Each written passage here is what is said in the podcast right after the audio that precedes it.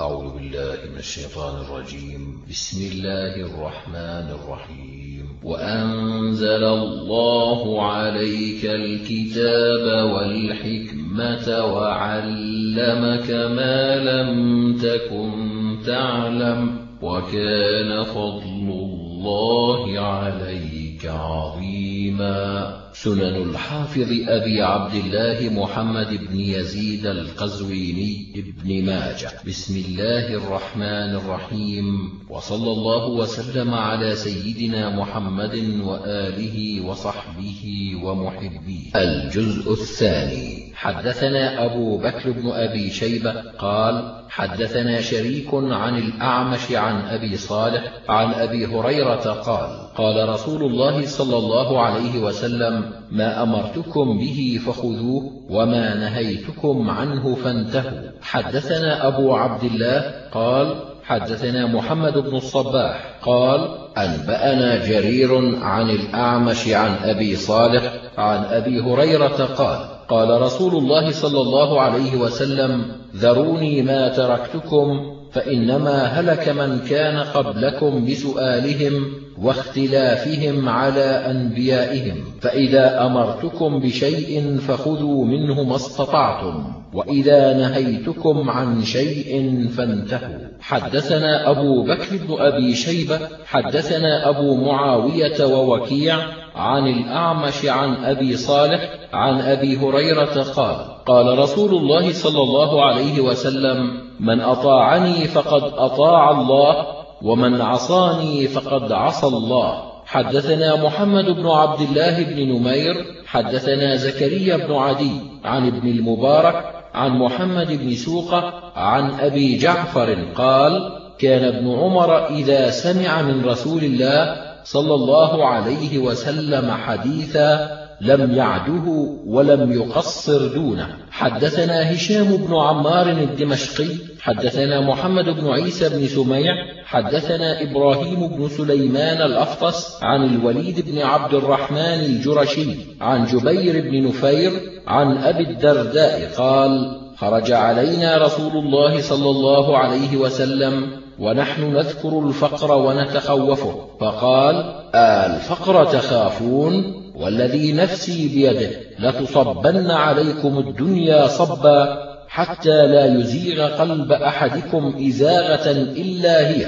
وأيم الله لقد تركتكم على مثل البيضاء ليلها ونهارها سواء. قال أبو الدرداء صدق والله رسول الله صلى الله عليه وسلم. تركنا والله على مثل البيضاء ليلها ونهارها سواء. حدثنا محمد بن بشار حدثنا محمد بن جعفر حدثنا شعبة عن معاوية بن قرة عن أبيه قال قال رسول الله صلى الله عليه وسلم لا تزال طائفة من أمتي منصورين لا يضرهم من خذلهم حتى تقوم الساعة. حدثنا أبو عبد الله قال حدثنا هشام بن عمار قال حدثنا يحيى بن حمزة قال حدثنا أبو علقمة نصر بن علقمة عن عمير بن الأسود وكثير بن مرة الحضرمي عن أبي هريرة أن رسول الله صلى الله عليه وسلم قال لا تزال طائفة من أمتي قوامة على أمر الله لا يضرها من خالفها. حدثنا أبو عبد الله قال حدثنا هشام بن عمار حدثنا الجراح بن مليح حدثنا بكر بن زرعة قال سمعت أبا عنبة الخولاني وكان قد صلى القبلتين مع رسول الله صلى الله عليه وسلم. قال سمعت رسول الله صلى الله عليه وسلم يقول لا يزال الله يغرس في هذا الدين غرسا يستعملهم في طاعته. حدثنا يعقوب بن حميد بن كاسب حدثنا القاسم بن نافع حدثنا الحجاج بن أرطاة عن عمرو بن شعيب عن أبيه قال قام معاوية خطيبا فقال أين علماؤكم؟ أين علماؤكم؟ سمعت رسول الله صلى الله عليه وسلم يقول لا تقوم الساعة إلا وطائفة من أمتي ظاهرون على الناس لا يبالون من خذلهم ولا من نصرهم. حدثنا هشام بن عمار حدثنا محمد بن شعيب حدثنا سعيد بن بشير عن قتادة عن أبي قلابة عن أبي أسماء الرحبي عن ثوبان أن رسول الله صلى الله عليه وسلم قال لا يزال طائفة من أمتي على الحق منصورين لا يضرهم من خالفهم حتى يأتي أمر الله عز وجل.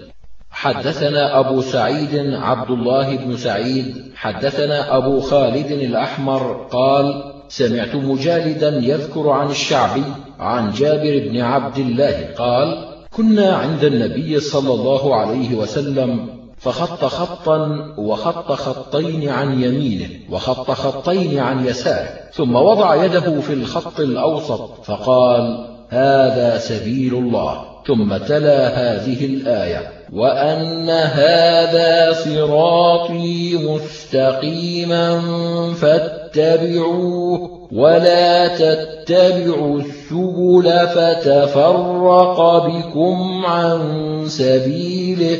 حدثنا أبو بكر بن أبي شيبة حدثنا زيد بن الحباب عن معاوية بن صالح حدثني الحسن بن جابر عن المقدام بن معد يكرب الكندي أن رسول الله صلى الله عليه وسلم قال يوشك الرجل متكئا على أريكته يحدث بحديث من حديثي فيقول بيننا وبينكم كتاب الله عز وجل فما وجدنا فيه من حلال استحللناه وما وجدنا فيه من حرام حرمناه.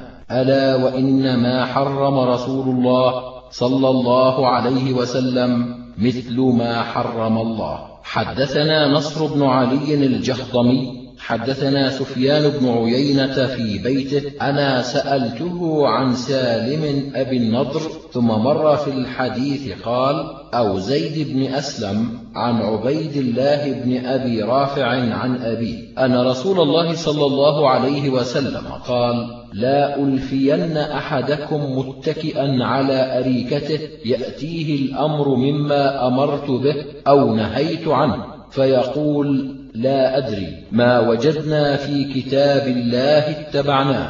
حدثنا أبو مروان محمد بن عثمان العثماني. حدثنا إبراهيم بن سعد بن إبراهيم بن عبد الرحمن بن عوف عن أبيه عن القاسم بن محمد عن عائشة أن رسول الله صلى الله عليه وسلم قال من أحدث في أمرنا هذا ما ليس منه فهو رد. حدثنا محمد بن رمح بن المهاجر المصري أنبأنا الليث بن سعد عن ابن شهاب عن عروة بن الزبير أن عبد الله بن الزبير حدثه أن رجلا من الأنصار خاصم الزبير عند رسول الله صلى الله عليه وسلم في شراج الحرة التي يسخون بها النخل فقال الأنصاري سرح الماء يمر فأبى عليه. فاختصما عند رسول الله صلى الله عليه وسلم. فقال رسول الله صلى الله عليه وسلم اسق يا زبير ثم أرسل الماء إلى جارك. فغضب الأنصري فقال يا رسول الله أن كان ابن عمتك فتلون وجه رسول الله صلى الله عليه وسلم. ثم قال يا زبير اسقي ثم احبس الماء حتى يرجع إلى الجدر. قال فقال الزبير والله إني لأحسب هذه الآية نزلت في ذلك. فلا وربك لا يؤمنون حتى يحكموك فيما شجر بينهم. ثم لا يجدوا في أنفسهم حرجا مما قضيت ويسلموا تسليما. حدثنا محمد بن يحيى النيسابوري حدثنا عبد الرزاق أنبأنا معمر عن الزهري عن سالم عن ابن عمر أن رسول الله صلى الله عليه وسلم قال لا تمنعوا إماء الله أن يصلين في المسجد. فقال ابن له إنا لنمنعهن. فقال فغضب غضبا شديدا. وقال أحدثك عن رسول الله صلى الله عليه وسلم وتقول إنا لنمنعهن؟ حدثنا أحمد بن ثابت الجحدري وأبو عمرو حفص بن عمر قالا حدثنا عبد الوهاب الثقفي حدثنا أيوب عن سعيد بن جبير عن عبد الله بن مغفل أنه كان جالسا إلى جنبه ابن أخ له فخذف فنهاه وقال إن رسول الله صلى الله عليه وسلم نهى عنها وقال إنها لا تصيد صيدا ولا تنكي عدوا وإنها تكسر السن وتفقأ العين قال فعاد ابن أخيه يخذف فقال أحدثك أن رسول الله صلى الله عليه وسلم نهى عنها ثم عدت تخذف لا أكلمك أبدا. حدثنا هشام بن عمار حدثنا يحيى بن حمزة حدثني برد بن سنان عن إسحاق بن قبيصة عن أبيه أن عبادة بن الصامت الأنصاري النقيب صاحب رسول الله صلى الله عليه وسلم غزا مع معاوية أرض الروم. فنظر إلى الناس وهم يتبايعون كسر الذهب بالدنانير وكسر الفضة بالدراهم. فقال يا أيها الناس إنكم تأكلون الربا. سمعت رسول الله صلى الله عليه وسلم يقول لا تبتاع الذهب بالذهب إلا مثلا بمثل لا زيادة بينهما ولا نظرة فقال له معاوية يا أبا الوليد لا أرى الربا في هذا إلا ما كان من نظرة. فقال عبادة أحدثك عن رسول الله صلى الله عليه وسلم وتحدثني عن رأيك؟ لئن أخرجني الله لا أساكنك بأرض لك علي فيها إمرة. فلما قفل لحق بالمدينة فقال له عمر بن الخطاب ما أقدمك يا أبا الوليد؟ فقص عليه القصة وما قال من مساكنته فقال ارجع يا أبا الوليد إلى أرضك فقبح الله أرضا لست فيها وأمثالك. وكتب إلى معاوية لا إمرة لك عليه واحمل الناس على ما قال فإنه هو الأمر. حدثنا أبو بكر بن الخلاد الباهلي حدثنا يحيى بن سعيد عن شعبة عن ابن عجلان. أنبأنا عون بن عبد الله عن عبد الله بن مسعود قال إذا حدثتكم عن رسول الله صلى الله عليه وسلم فظنوا برسول الله صلى الله عليه وسلم الذي هو أهناه وأهداه وأتقاه حدثنا محمد بن بشار حدثنا يحيى بن سعيد عن شعبة عن عمرو بن مرة عن أبي البختري عن أبي عبد الرحمن السلمي عن علي بن أبي طالب قال إذا حدثتكم عن رسول الله صلى الله عليه وسلم حديثا فظنوا به الذي هو أهناه وأهداه وأتقاه. حدثنا علي بن المنذر حدثنا محمد بن الفضيل حدثنا المقبوري عن جده عن أبي هريرة عن النبي صلى الله عليه وسلم أنه قال لا أعرفن ما يحدث أحدكم عني الحديث. وهو متكئ على أريكته فيقول اقرأ قرآنا. ما قيل من قول حسن فأنا قلته. حدثنا محمد بن عباد بن آدم. حدثنا أبي عن شعبة. عن محمد بن عمرو. عن أبي سلمة. عن أبي هريرة. وحدثنا هناد بن السري. حدثنا عبدة بن سليمان. حدثنا محمد بن عمرو. عن أبي سلمة أن أبا هريرة قال لرجل يا ابن أخي إذا حدثتك عن رسول الله صلى الله عليه وسلم حديثا فلا تضرب له الأمثال. قال أبو الحسن حدثنا يحيى بن عبد الله الكرابيسي حدثنا علي بن الجعد عن شعبة عن عمرو بن مرة مثل حديث علي رضي الله تعالى عنه. حدثنا أبو بكر بن أبي شيبة حدثنا معاذ بن معاذ عن ابن عون حدثنا مسلم البطين عن إبراهيم التيمي عن أبيه عن عمرو بن ميمون قال ما أخطأني ابن مسعود عشية خميس إلا أتيته فيه. قال فما سمعته يقول بشيء قد قال رسول الله صلى الله عليه وسلم فلما كان ذات عشية قال قال رسول الله صلى الله عليه وسلم قال فنكس قال فنظرت إليه فهو قائم محللة أزرار قميصه قد اغرورقت عيناه وانتفخت أوداجه. قال أو دون ذلك أو فوق ذلك أو قريبا من ذلك أو شبيها بذلك. حدثنا أبو بكر بن أبي شيبة حدثنا معاذ بن معاذ عن ابن عون عن محمد بن سيرين. قال كان أنس بن مالك إذا حدث عن رسول الله صلى الله عليه وسلم حديثا ففرغ منه. قال أو كما قال رسول الله صلى الله عليه وسلم. حدثنا أبو بكر بن أبي شيبة حدثنا غندر عن شعبة وحدثنا محمد بن بشار حدثنا عبد الرحمن بن مهدي حدثنا شعبة عن عمرو بن مرة عن عبد الرحمن بن أبي ليلى قال قلنا لزيد بن أرقم حدثنا عن رسول الله صلى الله عليه وسلم قال كبرنا ونسينا والحديث عن رسول الله صلى الله عليه وسلم شديد. حدثنا محمد بن عبد الله بن نمير حدثنا أبو النضر عن شعبة عن عبد الله بن أبي السفر قال سمعت الشعبي يقول جالست ابن عمر سنة فما سمعته يحدث عن رسول الله صلى الله عليه وسلم شيئا. حدثنا العباس بن عبد العظيم العنبري حدثنا عبد الرزاق أنبأنا معمر عن ابن طاووس عن أبيه قال سمعت ابن عباس يقول إنا كنا نحفظ الحديث والحديث يحفظ عن رسول الله صلى الله عليه وسلم. فأما إذا ركبتم الصعب والذلول فهيهات حدثنا أحمد بن عبدة حدثنا حماد بن زيد عن مجالد عن الشعبي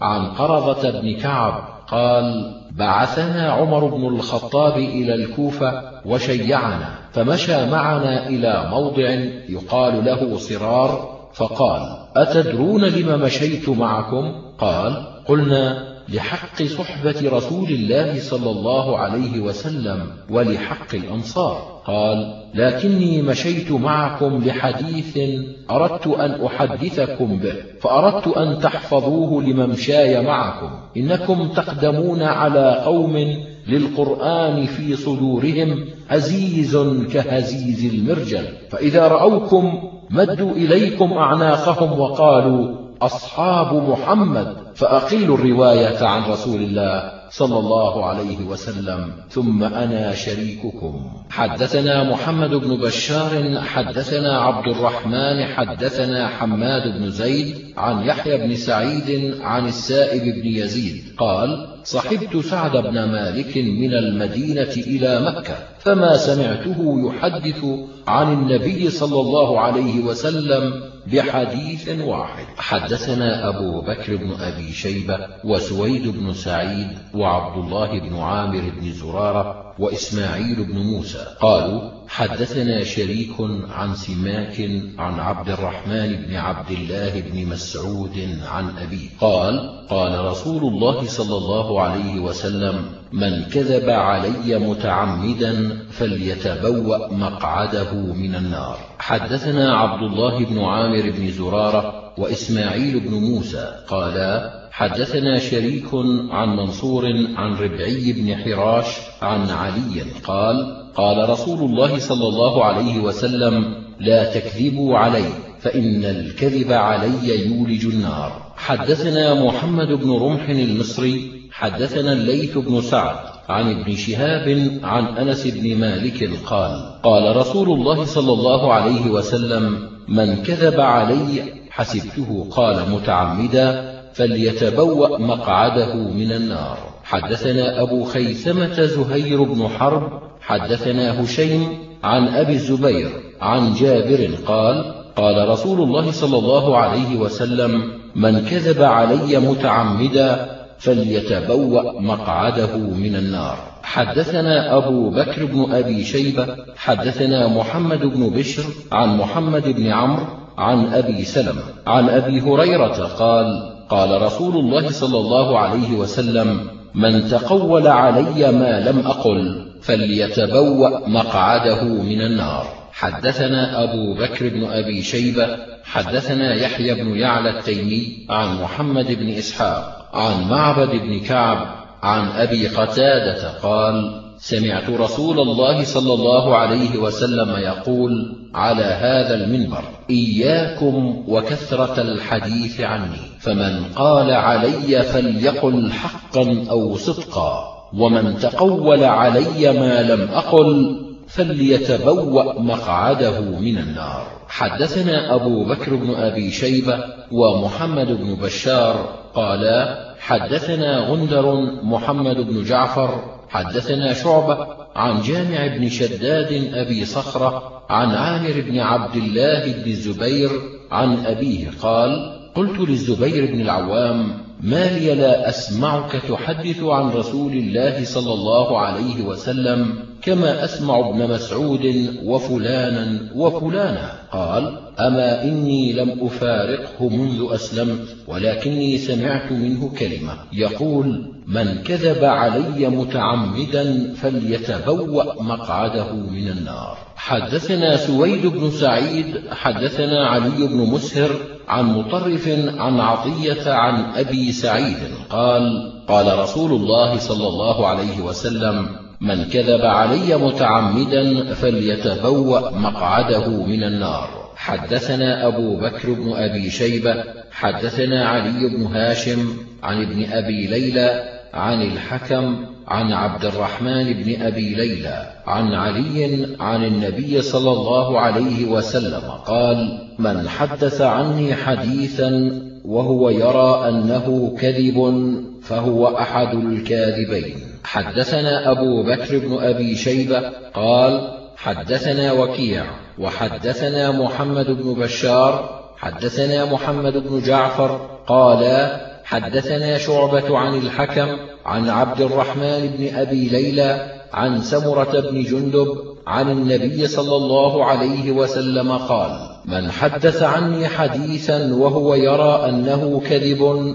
فهو أحد الكاذبين. حدثنا عثمان بن أبي شيبة حدثنا محمد بن فضيل عن الأعمش عن الحكم عن عبد الرحمن بن أبي ليلى عن علي عن النبي صلى الله عليه وسلم قال من روى عني حديثا وهو يرى أنه كذب فهو أحد الكاذبين. حدثنا محمد بن عبد الله أنبأنا الحسن بن موسى الأشيب عن شعبة مثل حديث سمرة بن جندب. حدثنا أبو بكر بن أبي شيبة حدثنا وكيع عن سفيان عن حبيب بن أبي ثابت عن ميمون بن أبي شبيب عن المغيرة بن شعبة قال قال رسول الله صلى الله عليه وسلم من حدث عني بحديث وهو يرى أنه كذب فهو أحد الكاذبين. حدثنا عبد الله بن أحمد بن بشير بن ذكوان الدمشقي. حدثنا الوليد بن مسلم. حدثنا عبد الله بن العلاء يعني ابن زبر. حدثني يحيى بن أبي المطاع. قال سمعت العرباض بن سارية يقول قام فينا رسول الله صلى الله عليه وسلم ذات يوم فوعظنا موعظة بليغة وجلت منها القلوب وذرفت منها العيون فقيل يا رسول الله وعظتنا موعظة مودع فاعهد إلينا بعهد. فقال عليكم بتقوى الله والسمع والطاعة وإن عبدا حبشيا وسترون من بعد اختلافا شديدا فعليكم بسنتي وسنة الخلفاء الراشدين المهديين عضوا عليها بالنواجذ وإياكم والأمور المحدثات فإن كل بدعة ضلالة. حدثنا إسماعيل بن بشر بن منصور وإسحاق بن إبراهيم السواق قالا حدثنا عبد الرحمن بن مهدي عن معاوية بن صالح عن ضمرة بن حبيب عن عبد الرحمن بن عمرو السلمي أنه سمع العرباض بن سارية يقول وعظنا رسول الله صلى الله عليه وسلم موعظة ذرفت منها العيون ووجلت منها القلوب فقلنا يا رسول الله إن هذه لموعظة مودع فماذا تعهد إلينا؟ قال قد تركتكم على البيضاء ليلها كنهارها لا يزيغ عنها بعدي إلا هالك. من يعش منكم فسيرى اختلافا كثيرا. فعليكم بما عرفتم من سنتي وسنة الخلفاء الراشدين المهديين. عضوا عليها بالنواجذ وعليكم بالطاعة وإن عبدا حبشيا. فإنما المؤمن كالجمل الأنف حيثما قيدا قاد حدثنا يحيى بن حكيم حدثنا عبد الملك بن الصباح المسمعي حدثنا ثور بن يزيد عن خالد بن معدان عن عبد الرحمن بن عمرو عن العرباض بن سارية قال صلى بنا رسول الله صلى الله عليه وسلم صلاة الصبح ثم أقبل علينا بوجهه فوعظنا موعظة بليغة فذكر نحوه. حدثنا سويد بن سعيد وأحمد بن ثابت الجحدري قالا حدثنا عبد الوهاب الثقفي عن جعفر بن محمد عن أبيه عن جابر بن عبد الله قال كان رسول الله صلى الله عليه وسلم إذا خطب احمرت عيناه وعلى صوته واشتد غضبه كأنه منذر جيش يقول صبحكم مساكم ويقول بعثت أنا والساعة كهاتين ويقرن بين إصبعيه السبابة والوسطى ثم يقول أما بعد فإن خير الأمور كتاب الله وخير الهدي هدي محمد وشر الأمور محدثاتها وكل بدعة ضلالة. وكان يقول من ترك مالا فلأهله ومن ترك دينا أو ضياعا فعلي وإلي. حدثنا محمد بن عبيد بن ميمون المدني أبو عبيد حدثنا أبي عن محمد بن جعفر بن أبي كثير عن موسى بن عقبة عن أبي إسحاق عن أبي الأحوص عن عبد الله بن مسعود أن رسول الله صلى الله عليه وسلم قال إنما هما اثنتان الكلام والهدي فأحسن الكلام كلام الله وأحسن الهدي هدي محمد. ألا وإياكم ومحدثات الأمور فإن شر الأمور محدثاتها. وكل محدثة بدعة وكل بدعة ضلالة. ألا لا يطولن عليكم الأمد فتقسو قلوبكم؟ ألا إنما هو آت قريب وإنما البعيد ما ليس بآت. ألا إنما الشقي من شقي في بطن أمه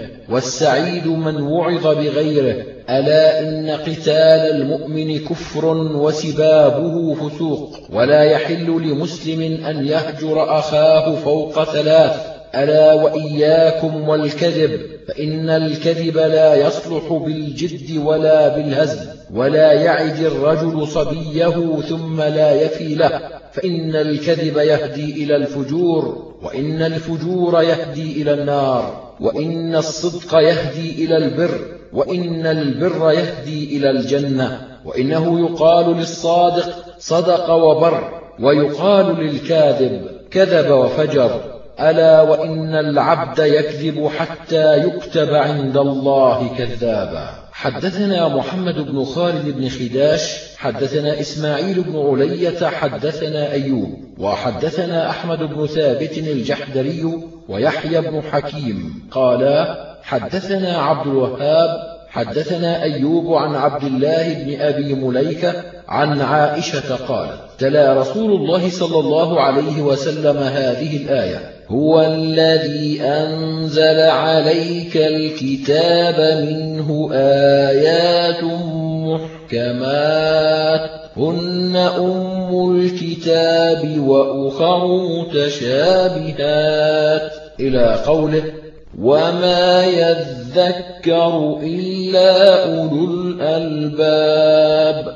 فقال يا عائشة إذا رأيتم الذين يجادلون فيه فهم الذين عناهم الله فاحذروهم. حدثنا علي بن المنذر حدثنا محمد بن فضيل وحدثنا حوسرة بن محمد حدثنا محمد بن بشر قالا حدثنا حجاج بن دينار عن أبي طالب عن أبي أمامة قال قال رسول الله صلى الله عليه وسلم ما ضل قوم بعد هدى كانوا عليه إلا أوتوا الجدل ثم تلا هذه الآية بل هم قوم خصمون حدثنا داود بن سليمان العسكري حدثنا محمد بن علي أبو هاشم ابن أبي خداش الموصلي قال حدثنا محمد بن محصن عن إبراهيم بن أبي عبلة عن عبد الله بن الديلمي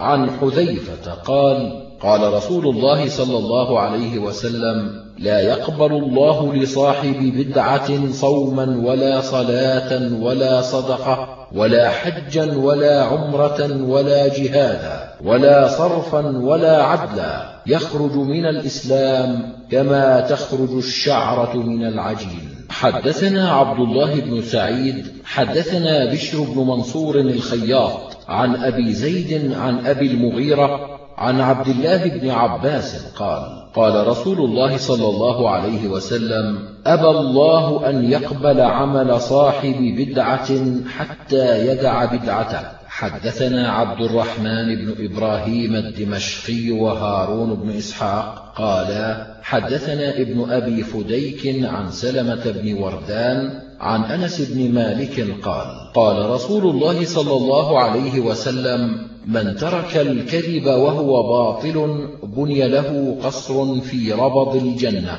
ومن ترك المراء وهو محق بني له في وسطها ومن حسن خلقه بني له في أعلاها. حدثنا أبو كريب حدثنا عبد الله بن إدريس وعبدة وأبو معاوية وعبد الله بن نمير ومحمد بن بشر. وحدثنا سويد بن سعيد حدثنا علي بن مسهر ومالك بن أنس وحفص بن ميسرة وشعيب بن إسحاق عن هشام بن عروة عن أبيه عن عبد الله بن عمرو بن العاص أن رسول الله صلى الله عليه وسلم قال إن الله لا يقبض العلم انتزاعا ينتزعه من الناس ولكن يقبض العلم بقبض العلماء فإذا لم يبق عالما اتخذ الناس رؤوسا جهالا فسئلوا فأفتوا بغير علم فضلوا وأضلوا. حدثنا أبو بكر بن أبي شيبة حدثنا عبد الله بن يزيد عن سعيد بن أبي أيوب حدثني أبو هانئ حميد بن هانئ الخولاني عن أبي عثمان مسلم بن يسار عن أبي هريرة قال قال رسول الله صلى الله عليه وسلم من أفتي بفتيا غير ثبت فإنما إثمه على من أفتى. حدثنا محمد بن العلاء الهمداني حدثني رشتين بن سعد وجعفر بن عون عن ابن أنعم هو الإفريقي عن عبد الرحمن بن رافع عن عبد الله بن عمرو قال قال رسول الله صلى الله عليه وسلم العلم ثلاثة فما وراء ذلك فهو فضل آية محكمة أو سنة قائمة أو فريضة عادلة. حدثنا الحسن بن حماد سجادة حدثنا يحيى بن سعيد الأموي عن محمد بن سعيد بن حسان عن عبادة بن نسي عن عبد الرحمن بن غنم حدثنا معاذ بن جبل قال لما بعثني رسول الله صلى الله عليه وسلم إلى اليمن قال لا تقضين ولا تفصلن إلا بما تعلم وإن أشكل عليك أمر فقف حتى تبينه أو تكتب إلي فيه. فحدثنا سويد بن سعيد حدثنا ابن أبي الرجال عن عبد الرحمن بن عمرو الأوزاعي عن عبدة بن أبي لبابة عن عبد الله بن عمرو بن العاص قال سمعت رسول الله صلى الله عليه وسلم يقول لم يزل أمر بني إسرائيل معتدلا حتى نشأ فيهم المولدون أبناء سبايا الأمم فقالوا بالرأي فضلوا وأضلوا. حدثنا علي بن محمد الطنافسي حدثنا وكيع حدثنا سفيان عن سهيل بن أبي صالح عن عبد الله بن دينار عن أبي صالح. عن أبي هريرة قال قال رسول الله صلى الله عليه وسلم الإيمان بضع وستون أو سبعون بابا أدناها إماطة الأذى عن الطريق وأرفعها قول لا إله إلا الله. والحياء شعبة من الإيمان. حدثنا أبو بكر بن أبي شيبة حدثنا أبو خالد الأحمر عن ابن عجلان وحدثنا عمرو بن رافع حدثنا جرير عن سهيل جميعا عن عبد الله بن دينار عن أبي صالح عن أبي هريرة عن النبي صلى الله عليه وسلم نحوه. حدثنا سهل بن أبي سهل ومحمد بن عبد الله بن يزيد قالا حدثنا سفيان عن الزهري عن سالم عن أبيه قال سمع النبي صلى الله عليه وسلم رجلا يعظ أخاه في الحياء فقال إن الحياء شعبة من الإيمان. حدثنا سويد بن سعيد حدثنا علي بن مسهر عن الأعمش وحدثنا علي بن ميمون الرقي حدثنا سعيد بن مسلمة عن الأعمش عن إبراهيم عن علقمة. عن عبد الله قال قال رسول الله صلى الله عليه وسلم لا يدخل الجنة من كان في قلبه مثقال ذرة من خردل من كبر ولا يدخل النار من كان في قلبه مثقال حبة من خردل من إيمان. حدثنا محمد بن يحيى حدثنا عبد الرزاق أنبأنا معمر عن زيد بن أسلم عن عطاء بن يسار عن أبي سعيد الخدري قال قال رسول الله صلى الله عليه وسلم إذا خلص الله المؤمنين من النار وأمنوا فما مجادلة أحدكم لصاحبه في الحق يكون له في الدنيا أشد مجادلة من المؤمنين لربهم في إخوانهم الذين أدخلوا النار. قال يقولون ربنا إخواننا كانوا يصلون معنا ويصومون معنا ويحجون معنا أفأدخلتهم النار؟ فيقول اذهبوا فأخرجوا من عرفتم منهم فيأتونهم فيعرفونهم بصورهم لا تأكل النار صورهم فمنهم من أخذته النار إلى أنصاف ساقيه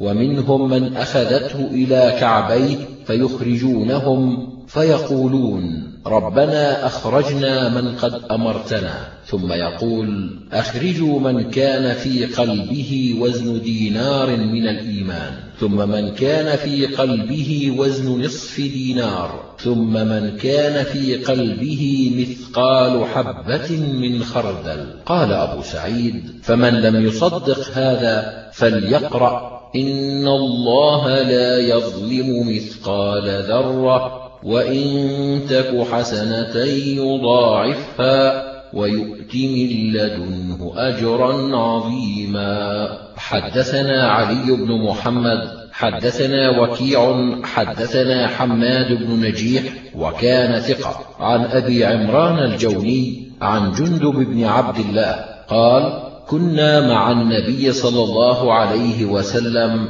ونحن فتيان حزاورة فتعلمنا الإيمان قبل أن نتعلم القرآن ثم تعلمنا القرآن فازددنا به إيمانا. حدثنا علي بن محمد حدثنا محمد بن فضيل حدثنا علي بن نزار عن أبيه عن عكرمة عن ابن عباس قال قال رسول الله صلى الله عليه وسلم صنفان من هذه الأمة ليس لهما في الإسلام نصيب. المرجئة والقدرية. حدثنا علي بن محمد حدثنا وكيع عن كهمس بن الحسن عن عبد الله بن بريدة عن يحيى بن يعمر عن ابن عمر. عن عمر قال كنا جلوسا عند النبي صلى الله عليه وسلم فجاء رجل شديد بياض الثياب شديد سواد شعر الرأس لا يرى عليه أثر سفر ولا يعرفه منا أحد. قال فجلس إلى النبي صلى الله عليه وسلم فأسند ركبته إلى ركبته ووضع يديه على فخذيه ثم قال يا محمد ما الإسلام؟ قال شهادة أن لا إله إلا الله وأني رسول الله وإقام الصلاة وإيتاء الزكاة وصوم رمضان وحج البيت. قال صدقت. فعجبنا منه يسأله ويصدقه. ثم قال يا محمد ما الإيمان؟ قال أن تؤمن بالله وملائكته ورسله وكتبه واليوم الآخر والقدر خيره وشره. قال صدقت. فعجبنا منه يسأله ويصدقه. ثم قال يا محمد ما الإحسان؟ قال أن تعبد الله كأنك تراه. فإنك إن لا تراه فإنه يراك. قال فمتى الساعة؟ قال ما المسؤول عنها بأعلم من السائل. قال فما أمارتها؟ قال أن تلد الأمة ربتها. قال وكيع يعني تلد العجم العرب. وأن ترى الحفاة العراة العالة رعاء الشاء يتطاولون في البناء. قال ثم قال فلقيني النبي صلى الله عليه وسلم بعد ثلاث فقال أتدري من الرجل؟ قلت الله ورسوله أعلم. قال ذاك جبريل أتاكم يعلمكم معالم دينكم. حدثنا أبو بكر بن أبي شيبة حدثنا إسماعيل بن علية عن أبي حيان عن أبي زرعة عن أبي هريرة قال كان رسول الله صلى الله عليه وسلم يوما بارزا للناس فأتاه رجل فقال يا رسول الله ما الإيمان؟ قال أن تؤمن بالله وملائكته وكتبه ورسله ولقائه وتؤمن بالبعث الآخر. قال يا رسول الله ما الإسلام؟ قال أن تعبد الله ولا تشرك به شيئا. وتقيم الصلاة المكتوبة وتؤدي الزكاة المفروضة وتصوم رمضان. قال يا رسول الله ما الإحسان؟ قال أن تعبد الله كأنك تراه فإنك إن لا تراه فإنه يراك. قال يا رسول الله متى الساعة؟ قال ما المسؤول عنها بأعلم من السائل ولكن سأحدثك عن أشراطها. إذا ولدت الأمة ربتها فذلك من أشراطها وإذا تطاول رعاء الغنم في البنيان فذلك من أشراطها. في خمس لا يعلمهن إلا الله. فتلا رسول الله صلى الله عليه وسلم إن الله عنده علم الساعة وينزل الغيث ويعلم ما في الأرحام. وما تدري نفس ماذا تكسب غدا وما تدري نفس بأي أرض تموت إن الله عليم خبير. حدثنا سهل بن أبي سهل ومحمد بن إسماعيل. قالا حدثنا عبد السلام بن صالح أبو الصلت الهروي. حدثنا علي بن موسى الرضا عن أبيه عن جعفر بن محمد عن أبيه عن علي بن الحسين عن أبيه عن علي بن أبي طالب قال قال رسول الله صلى الله عليه وسلم الإيمان معرفة بالقلب وقول باللسان وعمل بالأركان. قال أبو الصلت لو قرئ هذا الإسناد على مجنون لبرأ. حدثنا محمد بن بشار ومحمد بن المثنى قالا حدثنا محمد بن جعفر حدثنا شعبة قال سمعت قتادة يحدث عن أنس بن مالك أن رسول الله صلى الله عليه وسلم قال لا يؤمن أحدكم حتى يحب لأخيه أو قال لجاره ما يحب لنفسه حدثنا محمد بن بشار ومحمد بن المثنى قالا حدثنا محمد بن جعفر حدثنا شعبة قال سمعت قتادة عن أنس بن مالك قال قال رسول الله صلى الله عليه وسلم لا يؤمن أحدكم حتى أكون أحب إليه من ولده ووالده والناس أجمعين. حدثنا أبو بكر بن أبي شيبة حدثنا وكيع وأبو معاوية عن الأعمش عن أبي صالح عن أبي هريرة قال قال رسول الله صلى الله عليه وسلم والذي نفسي بيده لا تدخلوا الجنة حتى تؤمنوا ولا تؤمنوا حتى تحابوا. أولا أدلكم على شيء إذا فعلتموه تحاببتم؟ أفشوا السلام بينكم. حدثنا محمد بن عبد الله بن نمير حدثنا عفان حدثنا شعبة عن الأعمش وحدثنا هشام بن عمار حدثنا عيسى بن يونس حدثنا الأعمش عن أبي وائل عن عبد الله قال قال رسول الله صلى الله عليه وسلم سباب المسلم فسوق وقتاله كفر. حدثنا نصر بن علي الجهضمي حدثنا أبو أحمد حدثنا أبو جعفر الرازي عن الربيع بن أنس عن أنس بن مالك قال قال رسول الله صلى الله عليه وسلم من فارق الدنيا على الإخلاص لله وحده وعبادته لا شريك له وإقام الصلاة وإيتاء الزكاة مات والله عنه راض. قال أنس وهو دين الله الذي جاءت به الرسل وبلغوه عن ربهم قبل هرج الأحاديث واختلاف الأهواء. وتصديق ذلك في كتاب الله في آخر ما نزل يقول الله فإن تابوا قال خلع الأوثان وعبادتها وأقاموا الصلاة وآتوا الزكاة.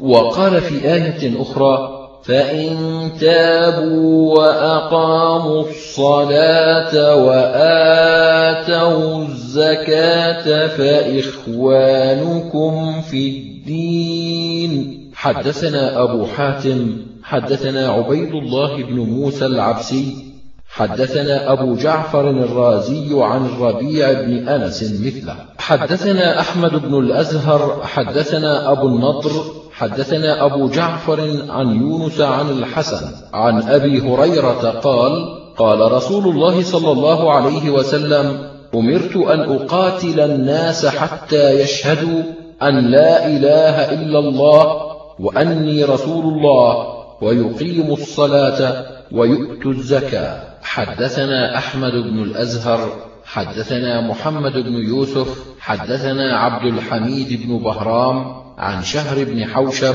عن عبد الرحمن بن غنم عن معاذ بن جبل قال قال رسول الله صلى الله عليه وسلم أمرت أن أقاتل الناس حتى يشهدوا أن لا إله إلا الله وأني رسول الله. ويقيموا الصلاة ويؤتوا الزكاة. حدثنا محمد بن إسماعيل الرازي أنبأنا يونس بن محمد.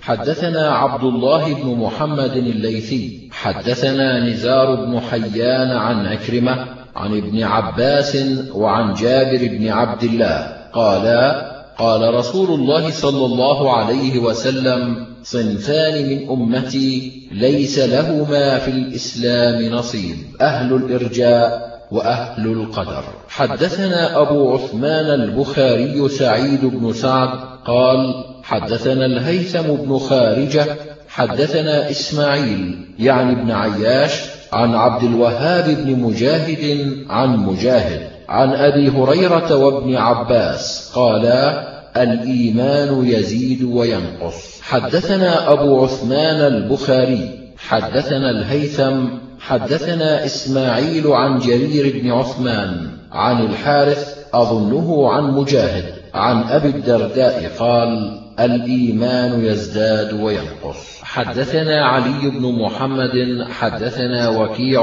ومحمد بن فضيل وأبو معاوية وحدثنا علي بن ميمون الرقي. حدثنا أبو معاوية ومحمد بن عبيد عن الأعمش عن زيد بن وهب قال قال عبد الله بن مسعود حدثنا رسول الله صلى الله عليه وسلم وهو الصادق المصدوق أنه يجمع خلق أحدكم في بطن أمه أربعين ثم يكون علقة مثل ذلك ثم يكون مضغة مثل ذلك ثم يبعث الله إليه الملك فيؤمر بأربع كلمات فيقول اكتب عمله وأجله ورزقه وشقي أم سعيد فوالذي نفسي بيده إن أحدكم ليعمل بعمل أهل الجنة حتى ما يكون بينه وبينها إلا ذراع فيسبق عليه الكتاب فيعمل بعمل أهل النار فيدخلها. وإن أحدكم ليعمل بعمل أهل النار حتى ما يكون بينه وبينها إلا ذراع فيسبق عليه الكتاب فيعمل بعمل أهل الجنة فيدخلها. حدثنا علي بن محمد حدثنا إسحاق بن سليمان قال سمعت أبا سنان عن وهب بن خالد الحمصي عن ابن الديلمي قال وقع في نفسي شيء من هذا القدر خشيت أن يفسد علي ديني وأمري فأتيت أبي بن كعب فقلت أبا المنذر إنه قد وقع في نفسي شيء من هذا القدر فخشيت على ديني وأمري فحدثني من ذلك بشيء لعل الله أن ينفعني به. فقال لو أن الله عذب أهل سماواته وأهل أرضه لعذبهم وهو غير ظالم لهم. ولو رحمهم لكانت رحمته خيرا لهم من أعمالهم. ولو كان لك مثل جبل أحد ذهبا أو مثل جبل أحد تنفقه في سبيل الله ما قبل منك حتى تؤمن بالقدر فتعلم أن ما أصابك لم يكن ليخطئك وأن ما أخطأك لم يكن ليصيبك وإنك إن مت على غير هذا دخلت النار. ولا عليك أن تأتي أخي عبد الله بن مسعود فتسأله فأتيت عبد الله؟ فسألته فذكر مثل ما قال أبي وقال لي ولا عليك أن تأتي حذيفة فأتيت حذيفة فسألته فقال مثل ما قالا وقال ائت زيد بن ثابت فاسأله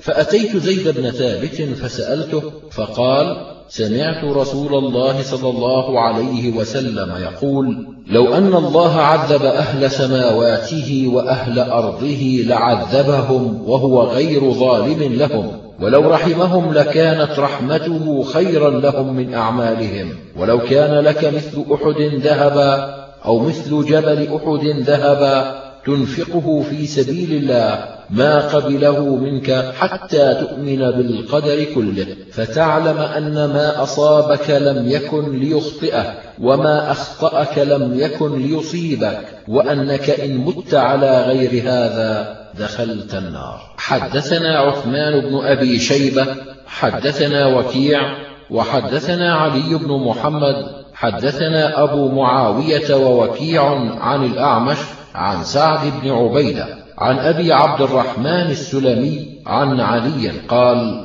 كنا جلوسا عند النبي صلى الله عليه وسلم وبيده عود فنكث في الأرض ثم رفع رأسه فقال ما منكم من أحد إلا وقد كتب مقعده من الجنة ومقعده من النار. قيل يا رسول الله أفلا نتكل؟ قال لا اعملوا ولا تتكلوا فكل ميسر لما خلق له. ثم قرأ فأما من أعطى واتقى. وصدق بالحسنى فسنيسره لليسرى وأما من بخل واستغنى وكذب بالحسنى فسنيسره للعسرى. حدثنا أبو بكر بن أبي شيبة وعلي بن محمد الطنافسي قالا حدثنا عبد الله بن إدريس عن ربيعة بن عثمان عن محمد بن يحيى بن حبان عن الأعرج عن أبي هريرة قال قال رسول الله صلى الله عليه وسلم المؤمن القوي خير وأحب إلى الله من المؤمن الضعيف وفي كل خير. احرص على ما ينفعك واستعن بالله ولا تعجز فإن أصابك شيء فلا تقل لو أني فعلت كذا وكذا ولكن قل قدر الله وما شاء فعل فإن لو تفتح عمل الشيطان. حدثنا هشام بن عمار ويعقوب بن حميد بن كاسب قالا حدثنا سفيان بن عيينة عن عمرو بن دينار سمع طاووسا يقول سمعت أبا هريرة يخبر عن النبي صلى الله عليه وسلم قال احتج آدم وموسى فقال له موسى يا آدم أنت أبونا خيبتنا وأخرجتنا من الجنة بذنبك. فقال له آدم يا موسى اصطفاك الله بكلامه وخط لك التوراة بيده. أتلومني على أمر قدره الله علي قبل أن يخلقني بأربعين سنة؟ فحج آدم موسى فحج آدم موسى فحج آدم موسى. ثلاثة. حدثنا عبد الله بن عامر بن زرارة حدثنا شريك عن منصور عن ربعي عن علي قال قال رسول الله صلى الله عليه وسلم لا يؤمن عبد حتى يؤمن بأربع بالله وحده لا شريك له وأني رسول الله وبالبعث بعد الموت والقدر. حدثنا أبو بكر بن أبي شيبة وعلي بن محمد قالا حدثنا وكيع حدثنا طلحة بن يحيى بن طلحة بن عبيد الله عن عمته عائشة بنت طلحة عن عائشة أم المؤمنين قالت دعي رسول الله صلى الله عليه وسلم إلى جنازة غلام من الأنصار فقلت يا رسول الله طوبى لهذا عصفور من عصافير الجنة لم يعمل السوء ولم يدركه قال أو غير ذلك يا عائشة؟ إن الله خلق للجنة أهلا خلقهم لها وهم في أصلاب آبائهم وخلق للنار أهلا خلقهم لها وهم في أصلاب آبائهم. حدثنا أبو بكر بن أبي شيبة وعلي بن محمد قالا حدثنا وكيع حدثنا سفيان الثوري عن زياد بن إسماعيل المخزومي عن محمد بن عباد بن جعفر عن أبي هريرة قال جاء مشركو قريش يخاصمون النبي صلى الله عليه وسلم في القدر فنزلت هذه الآية يوم يسحبون في النار على وجوههم ذوقوا مس سقر. إنا كل شيء خلقناه بقدر. حدثنا أبو بكر بن أبي شيبة قال حدثنا مالك بن إسماعيل حدثنا يحيى بن عثمان مولى أبي بكر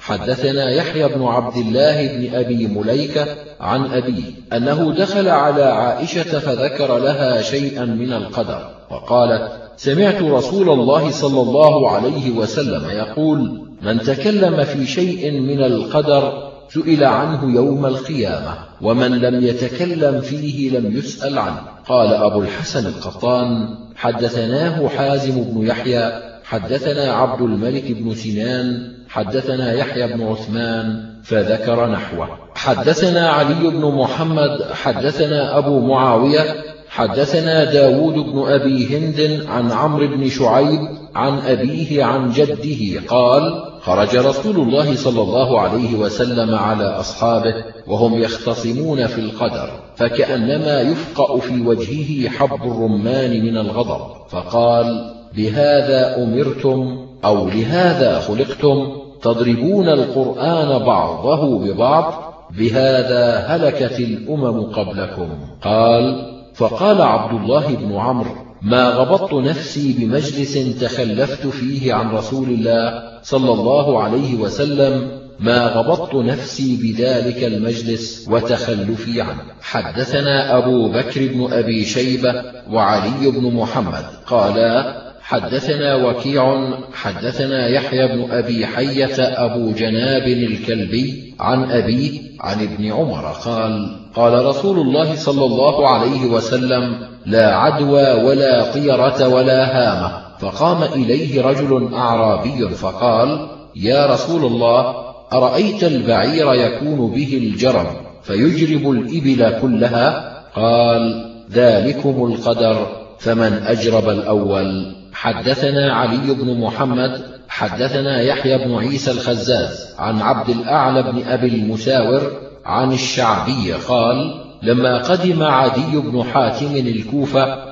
أتيناه في نفر من فقهاء أهل الكوفة فقلنا له حدثنا ما سمعت من رسول الله صلى الله عليه وسلم. فقال أتيت النبي صلى الله عليه وسلم فقال يا عدي بن حاتم أسلم تسلم. قلت وما الإسلام؟ فقال تشهد أن لا إله إلا الله وأني رسول الله وتؤمن بالأقدار كلها خيرها وشرها حلوها ومرها. حدثنا محمد بن عبد الله بن نمير حدثنا أصباط بن محمد. حدثنا الأعمش عن يزيد الرقاشي عن غنيم بن قيس عن أبي موسى الأشعري قال قال رسول الله صلى الله عليه وسلم مثل القلب مثل الريشة تقلبها الرياح بفلا. حدثنا علي بن محمد حدثنا خالي يعلى عن الأعمش عن سالم بن أبي الجعد عن جابر قال جاء رجل من الأنصار إلى النبي صلى الله عليه وسلم فقال يا رسول الله إن لي جارية أعزل عنها. قال سيأتيها ما قدر لها فأتاه بعد ذلك فقال قد حملت الجارية. فقال النبي صلى الله عليه وسلم ما قدر لنفس شيء إلا هي كائنة. حدثنا علي بن محمد حدثنا وكيع عن سفيان عن عبد الله بن عيسى عن عبد الله بن أبي الجعد عن ثوبان قال قال رسول الله صلى الله عليه وسلم لا يزيد في العمر إلا البر ولا يرد القدر إلا الدعاء. وإن الرجل ليحرم الرزق بخطيئة يعملها. حدثنا هشام بن عمار حدثنا عطاء بن مسلم الخفاف حدثنا الأعمش عن مجاهد عن سراقة بن جعشم قال قلت يا رسول الله العمل فيما جف به القلم وجرت به المقادير أم في أمر مستقبل؟ قال بل فيما جف به القلم وجرت به المقادير وكل ميسر لما خلق له. حدثنا محمد بن المصفى الحمصي حدثنا بقية بن الوليد عن الأوزاعي عن ابن جريج عن أبي الزبير عن جابر بن عبد الله قال قال رسول الله صلى الله عليه وسلم إن مجوس هذه الأمة المكذبون بأقدار الله إن مرضوا فلا تعودوهم وإن ماتوا فلا تشهدوهم وإن لقيتموهم فلا تسلموا عليهم. حدثنا علي بن محمد حدثنا وكيع حدثنا الأعمش عن عبد الله بن مرة عن أبي الأحوص عن عبد الله قال قال رسول الله صلى الله عليه وسلم ألا إني أبرأ إلى كل خليل من خلته ولو كنت متخذا خليلا لاتخذت أبا بكر خليلا. إن صاحبكم خليل الله. قال وكيع يعني نفسه. حدثنا أبو بكر بن أبي شيبة وعلي بن محمد. قالا حدثنا أبو معاوية حدثنا الأعمش عن أبي صالح عن أبي هريرة. قال قال رسول الله صلى الله عليه وسلم ما نفعني مال قط ما نفعني مال أبي بكر. قال فبكى أبو بكر وقال يا رسول الله هل أنا ومالي إلا لك يا رسول الله? حدثنا هشام بن عمار حدثنا سفيان عن الحسن بن عمارة عن فراس عن الشعبي عن الحارث عن علي قال قال رسول الله صلى الله عليه وسلم أبو بكر وعمر سيدا كهول أهل الجنة من الأولين والآخرين إلا النبيين والمرسلين. لا تخبرهما يا علي ما داما حيين. حدثنا علي بن محمد وعمر بن عبد الله. قالا حدثنا وكيع حدثنا الأعمش عن عطية بن سعد عن أبي سعيد الخدري قال قال رسول الله صلى الله عليه وسلم إن أهل الدرجات العلى يراهم من أسفل منهم كما يرى الكوكب الطالع في الأفق من آفاق السماء وإن أبا بكر وعمر منهم وأنعما حدثنا علي بن محمد حدثنا وكيع وحدثنا محمد بن بشار حدثنا مؤمل قالا حدثنا سفيان عن عبد الملك بن عمير عن مولى لربعي بن حراش عن ربعي بن حراش عن حذيفة بن اليمان قال قال رسول الله صلى الله عليه وسلم إني لا أدري ما قدر بقائي فيكم فاقتدوا بالذين من بعدي وأشار إلى أبي بكر وعمر. حدثنا علي بن محمد حدثنا يحيى بن آدم حدثنا ابن المبارك عن عمر بن سعيد بن أبي حسين عن ابن أبي مليكة قال سمعت ابن عباس يقول لما وضع عمر على سريره اكتنفه الناس يدعون ويصلون أو قال يثنون ويصلون عليه قبل أن يرفع وأنا فيهم فلم يرعني إلا رجل قد زحمني وأخذ بمنكبي فالتفت فإذا علي بن أبي طالب فترحم على عمر ثم قال ما خلفت أحدا أحب إلي أن ألقى الله بمثل عمله منك وأيم الله إن كنت لأظن ليجعلنك الله عز وجل مع صاحبيك وذلك أني كنت أكثر أن أسمع رسول الله صلى الله عليه وسلم يقول ذهبت أنا وأبو بكر وعمر ودخلت أنا وأبو بكر وعمر وخرجت أنا وأبو بكر وعمر فكنت أظن ليجعلنك الله مع صاحبيك حدثنا علي بن ميمون الرقي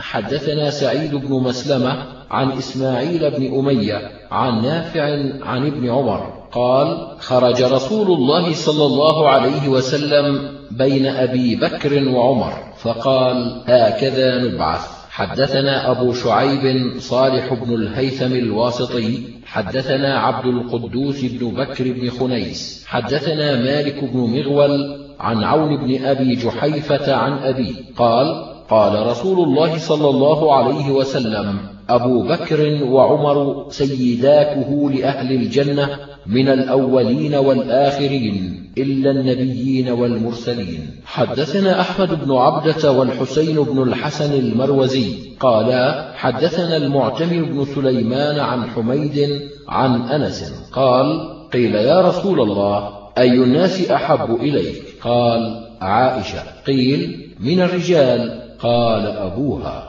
حدثنا علي بن محمد حدثنا أبو أسامة أخبرني الجريري عن عبد الله بن شقيق قال قلت لعائشة أي أصحابه كان أحب إليه؟ قالت أبو بكر. قلت ثم أيهم؟ قالت عمر. قلت ثم أيهم؟ قالت أبو عبيدة. حدثنا إسماعيل بن محمد الطلحي حدثنا عبد الله بن خراش الحوشبي عن العوام بن حوشب عن مجاهد عن ابن عباس قال لما أسلم عمر نزل جبريل فقال يا محمد لقد استبشر أهل السماء بإسلام عمر. حدثنا إسماعيل بن محمد الطلحي أنبأنا داود بن عطاء المديني عن صالح بن كيسان عن ابن شهاب عن سعيد بن المسيب عن أبي بن كعب قال قال رسول الله صلى الله عليه وسلم أول من يصافحه الحق عمر وأول من يسلم عليه وأول من يأخذ بيده فيدخله الجنة. حدثنا محمد بن عبيد أبو عبيد المديني. حدثنا عبد الملك بن الماجشون.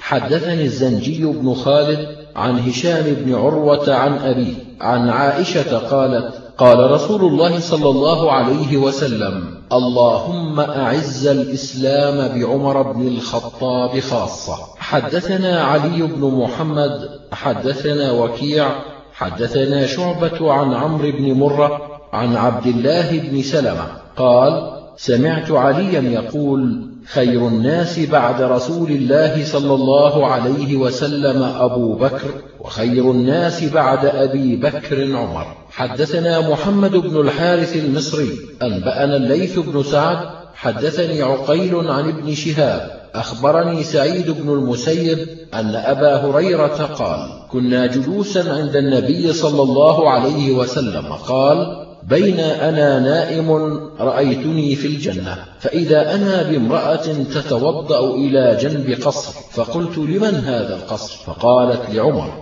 فذكرت غيرته فوليت مدبرا. قال أبو هريرة فبكى عمر فقال أعليك بأبي وأمي يا رسول الله أغار؟ حدثنا أبو سلمة يحيى بن خلف حدثنا عبد الأعلى عن محمد بن إسحاق عن مكحول عن غضيف بن الحارث عن أبي ذر قال سمعت رسول الله صلى الله عليه وسلم يقول إن الله وضع الحق على لسان عمر يقول به حدثنا أبو مروان محمد بن عثمان العثماني حدثنا أبي عثمان بن خالد عن عبد الرحمن بن أبي الزناد عن أبيه عن الأعرج عن أبي هريرة أن رسول الله صلى الله عليه وسلم قال لكل نبي رفيق في الجنة ورفيقي فيها عثمان بن عفان. حدثنا أبو مروان محمد بن عثمان العثماني حدثنا أبي عثمان بن خالد عن عبد الرحمن بن أبي الزناد عن أبي الزناد عن الأعرج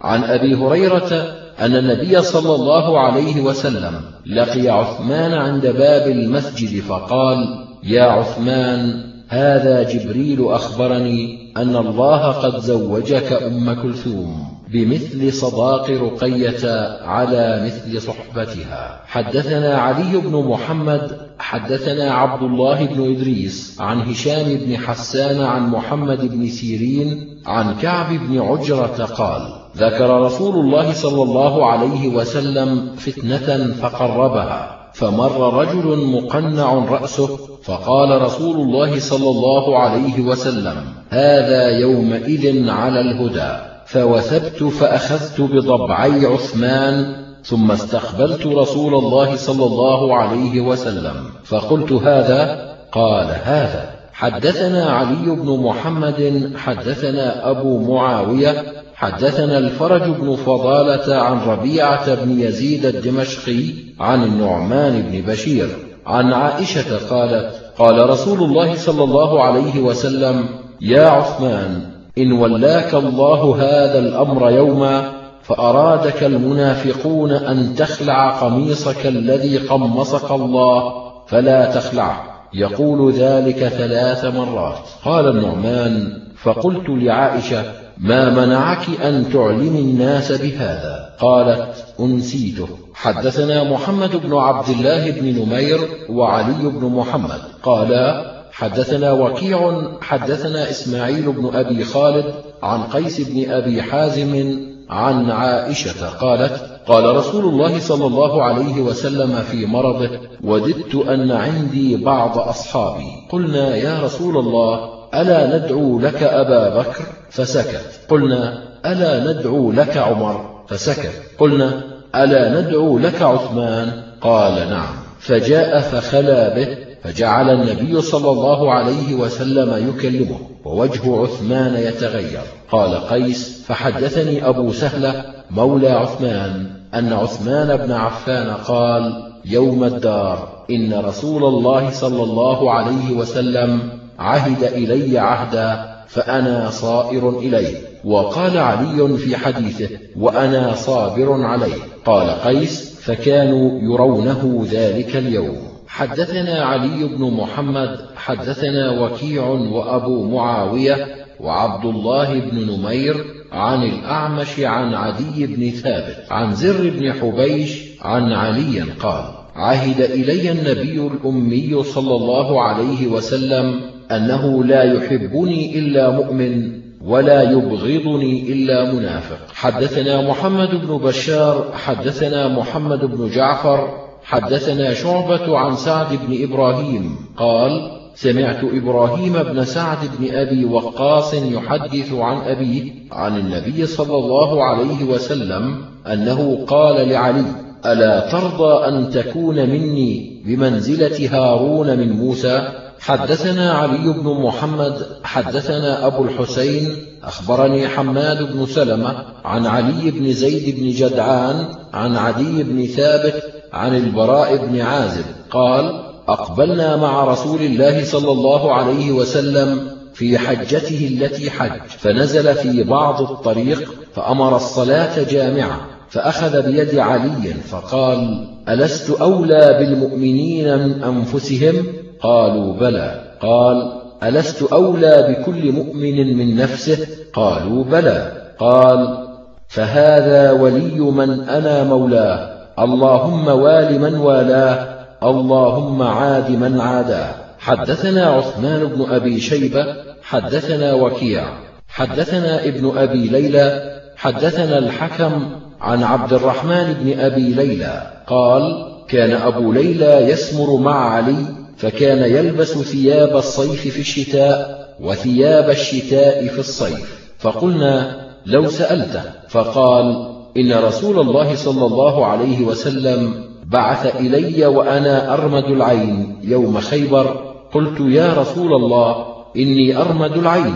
فتفل في عيني ثم قال اللهم أذهب عنه الحر والبرد. قال فما وجدت حرا ولا بردا بعد يومئذ. وقال لأبعثن رجلا يحب الله ورسوله ويحبه الله ورسوله ليس بفرار. فتشرف له الناس فبعث إلى علي فأعطاها إياه. حدثنا محمد بن موسى الواسطي حدثنا المعلى بن عبد الرحمن حدثنا ابن أبي ذئب عن نافع عن ابن عمر قال قال رسول الله صلى الله عليه وسلم الحسن والحسين سيدا شباب أهل الجنة وأبوهما خير منهما حدثنا أبو بكر بن أبي شيبة وسويد بن سعيد وإسماعيل بن موسى قالوا حدثنا شريك عن أبي إسحاق عن حبشي بن جنادة قال سمعت رسول الله صلى الله عليه وسلم يقول علي مني وأنا منه ولا يؤدي عني إلا علي.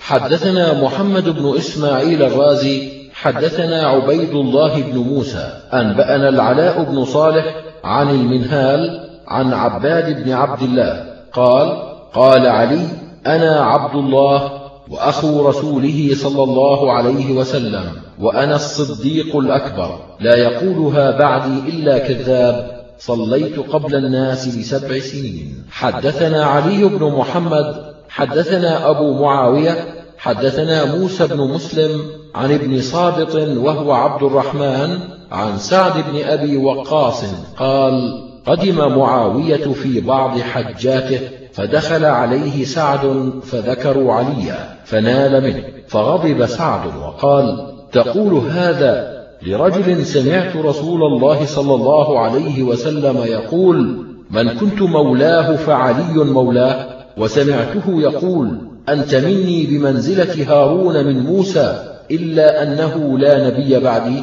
وسمعته يقول لأعطين الراية اليوم رجلا يحب الله ورسوله. حدثنا علي بن محمد حدثنا وكيع حدثنا سفيان عن محمد بن المنكدر عن جابر قال قال رسول الله صلى الله عليه وسلم يوم قريضة من يأتينا بخبر القوم؟ فقال الزبير أنا. فقال من يأتينا بخبر القوم؟ قال الزبير أنا. ثلاثة. فقال النبي صلى الله عليه وسلم لكل نبي حواري. وإن حواري الزبير. حدثنا علي بن محمد حدثنا أبو معاوية حدثنا هشام بن عروة عن أبي عن عبد الله بن الزبير عن الزبير قال لقد جمع لي رسول الله صلى الله عليه وسلم أبويه يوم أحد. حدثنا هشام بن عمار وهدية بن عبد الوهاب. قال حدثنا سفيان بن عيينة عن هشام بن عروة عن أبيه قال قالت لي عائشة يا عروة كان أبواك من الذين استجابوا لله والرسول من بعد ما أصابهم القرح أبو بكر والزبير. حدثنا علي بن محمد وعمر بن عبد الله الأودي قالا حدثنا وكيع حدثنا الصلت الأزدي حدثنا أبو نضرة عن جابر أن طلحة مر على النبي صلى الله عليه وسلم فقال شهيد يمشي على وجه الأرض. حدثنا أحمد بن الأزهر حدثنا عمرو بن عثمان حدثنا زهير بن معاوية حدثني إسحاق بن يحيى بن طلحة عن موسى بن طلحة عن معاوية بن أبي سفيان قال نظر النبي صلى الله عليه وسلم إلى طلحة فقال هذا ممن قضى نحبه. حدثنا أحمد بن سنان حدثنا يزيد بن هارون أنبأنا إسحاق عن موسى بن طلحة قال كنا عند معاوية. فقال أشهد لسمعت رسول الله صلى الله عليه وسلم يقول طلحة ممن قضى نحبه. حدثنا علي بن محمد حدثنا وكيع عن إسماعيل عن قيس. قال رأيت يد طلحة شلاء وقى بها رسول الله صلى الله عليه وسلم يوم أحد. حدثنا محمد بن بشار حدثنا محمد بن جعفر حدثنا شعبة عن سعد بن إبراهيم عن عبد الله بن شداد عن علي.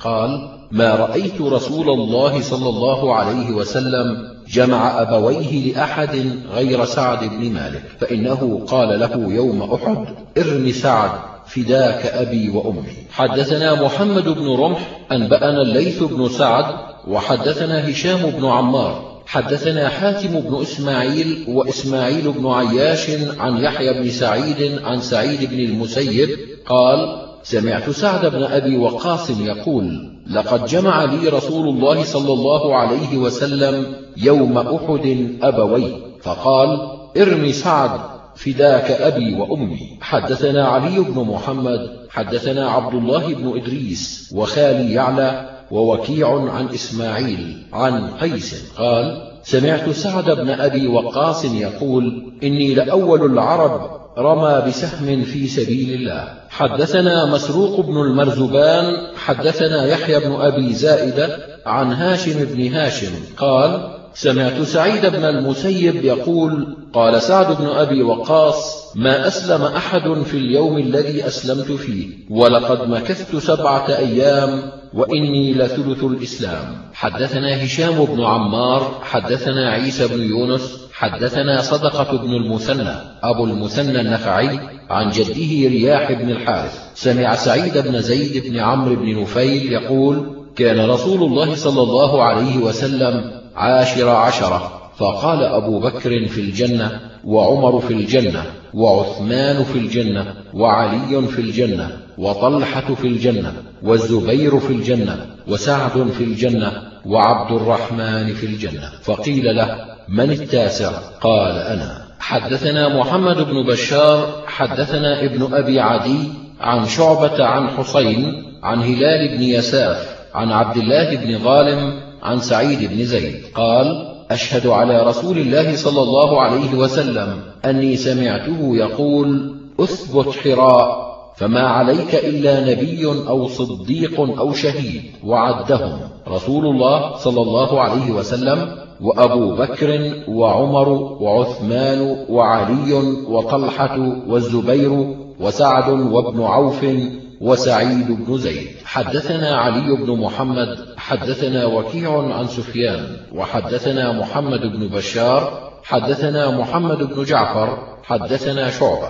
جميعا عن أبي إسحاق عن صلة بن زفر عن حذيفة أن رسول الله صلى الله عليه وسلم قال لأهل نجران سأبعث معكم رجلا أمينا حق أمين. قال فتشرف له الناس فبعث أبا عبيدة بن الجراح. حدثنا علي بن محمد حدثنا يحيى بن آدم حدثنا إسرائيل عن أبي إسحاق عن صلة بن زفر عن عبد الله أن رسول الله صلى الله عليه وسلم قال لأبي عبيدة بن الجراح هذا أمين هذه الأمة. حدثنا علي بن محمد حدثنا وكيع حدثنا سفيان عن أبي إسحاق عن الحارث عن علي قال قال رسول الله صلى الله عليه وسلم لو كنت مستخلفا أحدا عن غير مشورة لاستخلفت ابن أم عبد. حدثنا الحسن بن علي الخلال حدثنا يحيى بن آدم حدثنا أبو بكر بن عياش عن عاصم عن زر عن عبد الله بن مسعود أن أبا بكر وعمر بشراه أن رسول الله صلى الله عليه وسلم قال من أحب أن يقرأ القرآن غضا كما أنزل فليقرأه على قراءة ابن أم عبد حدثنا علي بن محمد حدثنا عبد الله بن إدريس عن الحسن بن عبيد الله عن إبراهيم بن سويد عن عبد الرحمن بن يزيد عن عبد الله قال قال لي رسول الله صلى الله عليه وسلم إذنك علي أن ترفع الحجاب وأن تسمع سوادي حتى أنهاك. حدثنا محمد بن طريف حدثنا محمد بن فضيل حدثنا الأعمش عن أبي سبرة النخعي عن محمد بن كعب القرظي عن العباس بن عبد المطلب قال كنا نلقى النفر من قريش وهم يتحدثون فيقطعون حديثهم فذكرنا ذلك لرسول الله صلى الله عليه وسلم فقال ما بال أقوام يتحدثون فإذا رأوا الرجل من أهل بيتي قطعوا حديثهم. والله لا يدخل قلب رجل الإيمان حتى يحبهم لله ولقرابتهم مني. حدثنا عبد الوهاب بن الضحاك. حدثنا إسماعيل بن عياش عن صفوان بن عمرو عن عبد الرحمن بن جبير بن نفير عن كثير بن مرة الحضرمي عن عبد الله بن عمرو قال قال رسول الله صلى الله عليه وسلم إن الله اتخذني خليلا كما اتخذ إبراهيم خليلا فمنزلي ومنزل إبراهيم في الجنة يوم القيامة تجاهين والعباس بيننا مؤمن بين خليلين. حدثنا أحمد بن عبده حدثنا سفيان بن عيينة عن عبيد الله بن أبي يزيد عن نافع بن جبير عن أبي هريرة أن النبي صلى الله عليه وسلم قال للحسن اللهم إني أحبه فأحبه وأحب من يحبه. قال وضمه إلى صدره. حدثنا علي بن محمد حدثنا وكيع عن سفيان عن داود بن أبي عوف أبي الجحاف وكان مرضيا. عن أبي حازم عن أبي هريرة قال قال رسول الله صلى الله عليه وسلم من أحب الحسن والحسين فقد أحبني ومن أبغضهما فقد أبغضني. حدثنا يعقوب بن حميد بن كاسب حدثنا يحيى بن سليم عن عبد الله بن عثمان بن خثيم عن سعيد بن أبي راشد أن يعلى بن مرة حدثهم أنهم خرجوا مع النبي صلى الله عليه وسلم إلى طعام دعوا له فإذا حسين يلعب في السكة. قال فتقدم النبي صلى الله عليه وسلم أمام القوم وبسط يديه فجعل الغلام يفر ها هنا وها هنا ويضاحكه النبي صلى الله عليه وسلم حتى أخذه فجعل إحدى يديه تحت ذقنه والأخرى في فأس رأسه فقبله وقال حسين مني وأنا من حسين أحب الله من أحب حسينا حسين سبط من الأصباط حدثنا علي بن محمد حدثنا وكيع عن سفيان مثله. حدثنا الحسن بن علي الخلال وعلي بن المنذر قالا حدثنا أبو غسان حدثنا أصباط بن نصر عن السدي عن صبيح مولى أم سلمة عن زيد بن أرقم قال قال رسول الله صلى الله عليه وسلم لعلي وفاطمة والحسن والحسين أنا سلم لمن سالمتم وحرب لمن حاربتم. حدثنا عثمان بن أبي شيبة وعلي بن محمد قالا حدثنا وكيع حدثنا سفيان عن أبي إسحاق عن هانئ بن هانئ عن علي بن أبي طالب قال كنت جالسا عند النبي صلى الله عليه وسلم فاستأذن عمار بن ياسر فقال النبي صلى الله عليه وسلم ائذنوا له مرحبا بالطيب المطيب. حدثنا نصر بن علي الجهضمي حدثنا عثام بن علي عن الأعمش عن أبي إسحاق عن هانئ بن هانئ قال دخل عمار على علي فقال مرحبا بالطيب المطيب. سمعت رسول الله صلى الله عليه وسلم يقول ملئ عمار إيمانا إلى مشاشه. حدثنا أبو بكر بن أبي شيبة حدثنا عبيد الله بن موسى وحدثنا علي بن محمد وعمر بن عبد الله قالا جميعا حدثنا وكيع عن عبد العزيز بن سياه عن حبيب بن أبي ثابت عن عطاء بن يسار عن عائشة قالت قال رسول الله صلى الله عليه وسلم عمار ما عرض عليه أمران إلا اختار الأرشد منهما. حدثنا إسماعيل بن موسى وسويد بن سعيد قالا حدثنا شريك عن أبي ربيعة الإيادي عن ابن بريدة عن أبيه. قال قال رسول الله صلى الله عليه وسلم إن الله أمرني بحب أربعة وأخبرني أنه يحبهم. قيل يا رسول الله من هم؟ قال علي منهم. يقول ذلك ثلاثا وأبو ذر وسلمان والمقداد. حدثنا أحمد بن سعيد الدارمي حدثنا يحيى بن أبي بكير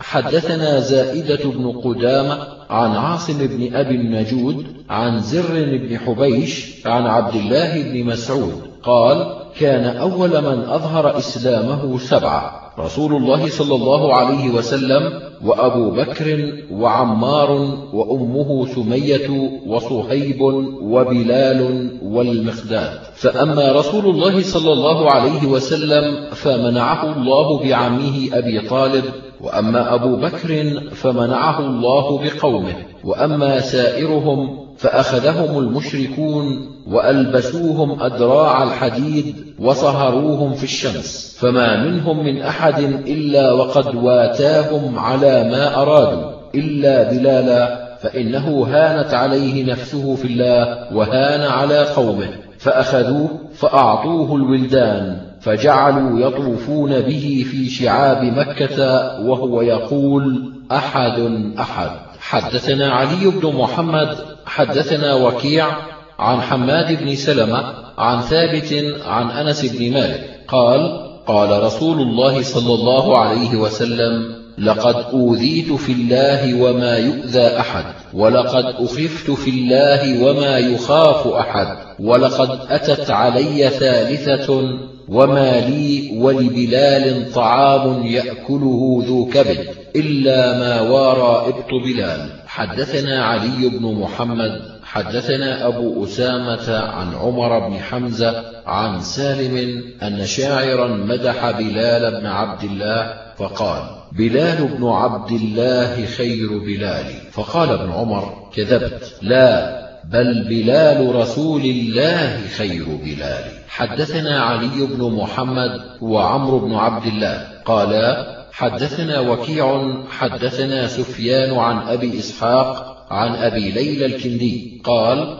جاء خباب إلى عمر فقال أدن فما أحد أحق بهذا المجلس منك إلا عمار. فجعل خباب يريه آثارا بظهره مما عذبه المشركون. حدثنا محمد بن المثنى حدثنا عبد الوهاب بن عبد المجيد حدثنا خالد الحذاء عن أبي قلابة عن أنس بن مالك. أن رسول الله صلى الله عليه وسلم قال أرحم أمتي بأمتي أبو بكر وأشدهم في دين الله عمر. وأصدقهم حياء عثمان وأقضاهم علي بن أبي طالب وأقرأهم لكتاب الله أبي بن كعب وأعلمهم بالحلال والحرام معاذ بن جبل وأفرضهم زيد بن ثابت ألا وإن لكل أمة أمينا وأمين هذه الأمة أبو عبيدة بن الجراح. حدثنا علي بن محمد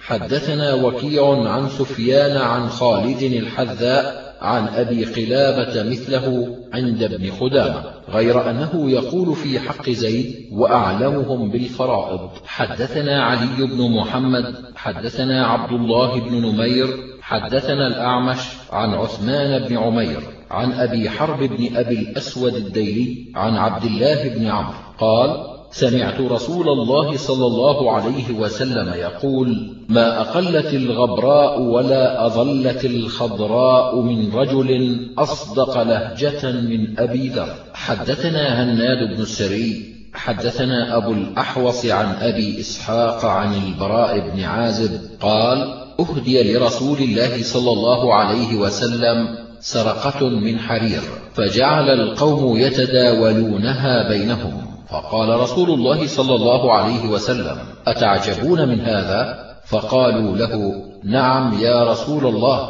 فقال والذي نفسي بيده لمناديل سعد بن معاذ في الجنة خير من هذا. حدثنا علي بن محمد حدثنا أبو معاوية عن الأعمش عن أبي سفيان عن جابر قال قال رسول الله صلى الله عليه وسلم اهتز عرش الرحمن عز وجل لموت سعد بن معاذ. حدثنا محمد بن عبد الله بن نمير حدثنا عبد الله بن إدريس عن إسماعيل بن أبي خالد عن قيس بن أبي حازم عن جرير بن عبد الله البجلي. قال ما حجبني رسول الله صلى الله عليه وسلم منذ أسلمت ولا رآني إلا تبسم في وجهي ولقد شكوت إليه أني لا أثبت على الخير فضرب بيده في صدري فقال اللهم ثبته واجعله هاديا مهديا. حدثنا علي بن محمد وأبو كريب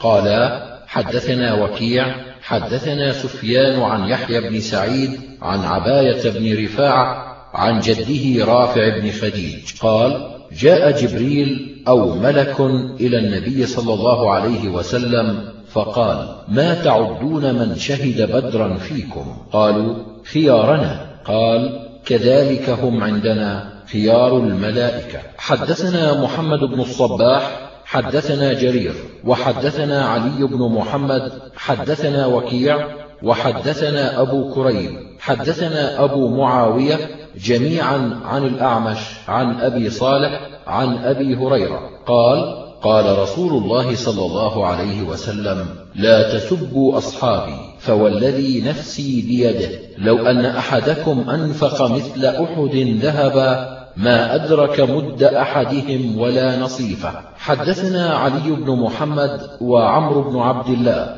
قالا حدثنا وكيع قال حدثنا سفيان عن نسير بن زعلوق قال كان ابن عمر يقول لا تسبوا أصحاب محمد صلى الله عليه وسلم فلمقام أحدهم ساعة خير من عمل أحدكم عمرة. حدثنا علي بن محمد وعمر بن عبد الله. قالا حدثنا وكيع عن شعبة عن عدي بن ثابت عن البراء بن عازب قال قال رسول الله صلى الله عليه وسلم من أحب الأنصار أحبه الله. ومن أبغض الأنصار أبغضه الله. قال شعبة قلت لعدي أسمعته من البراء بن عازب؟ قال إياي حدث. حدثنا عبد الرحمن بن إبراهيم حدثنا ابن أبي فديك عن عبد المهيمن بن عباس بن سهل بن سعد عن أبيه عن جده أن رسول الله صلى الله عليه وسلم قال الأنصار شعار والناس جثار. ولو أن الناس استقبلوا واديا أو شعبا واستقبلت الأنصار واديا لسلكت وادي الأنصار ولولا الهجرة لكنت امرأ من الأنصار. حدثنا أبو بكر بن أبي شيبة حدثنا خالد بن مخلد حدثني كثير بن عبد الله بن عمرو بن عوف عن أبيه عن جده قال قال رسول الله صلى الله عليه وسلم رحم الله الأنصار. وأبناء الأنصار وأبناء أبناء الأنصار. حدثنا محمد بن المثنى وأبو بكر بن خلاد الباهلي قالا حدثنا عبد الوهاب حدثنا خالد الحذاء عن أكرمة عن ابن عباس قال ضمني رسول الله صلى الله عليه وسلم إليه وقال اللهم علمه الحكمة وتأويل الكتاب. حدثنا أبو بكر بن أبي شيبة حدثنا إسماعيل بن علي عن أيوب عن محمد بن سيرين عن عبيدة عن علي بن أبي طالب قال وذكر الخوارج فقال فيهم رجل مخدج اليد أو مودن اليد أو مسدون اليد ولولا أن تبطروا لحدثتكم بما وعد الله الذين يقتلونهم على لسان محمد صلى الله عليه وسلم. قلت أنت سمعته من محمد صلى الله عليه وسلم؟ قال إي ورب الكعبة. ثلاث مرات. حدثنا أبو بكر بن أبي شيبة وعبد الله بن عامر بن زرارة. قالا حدثنا أبو بكر بن عياش عن عاصم عن زر عن عبد الله بن مسعود. قال قال رسول الله صلى الله عليه وسلم يخرج في آخر الزمان قوم أحداث الأسنان سفهاء الأحلام يقولون من خير قول الناس يقرؤون القرآن لا يجاوز تراقيهم يمرقون من الإسلام كما يمرق السهم من الرمية فمن لقيهم فليقتلهم فإن قتلهم أجر عند الله لمن قتلهم. حدثنا أبو بكر بن أبي شيبة حدثنا يزيد بن هارون أنبأنا محمد بن عمرو عن أبي سلمة قال قلت لأبي سعيد الخدري هل سمعت رسول الله صلى الله عليه وسلم يذكر في الحرورية شيئا؟ فقال سمعته يذكر قوما يتعبدون يحقر أحدكم صلاته مع صلاتهم وصومه مع صومهم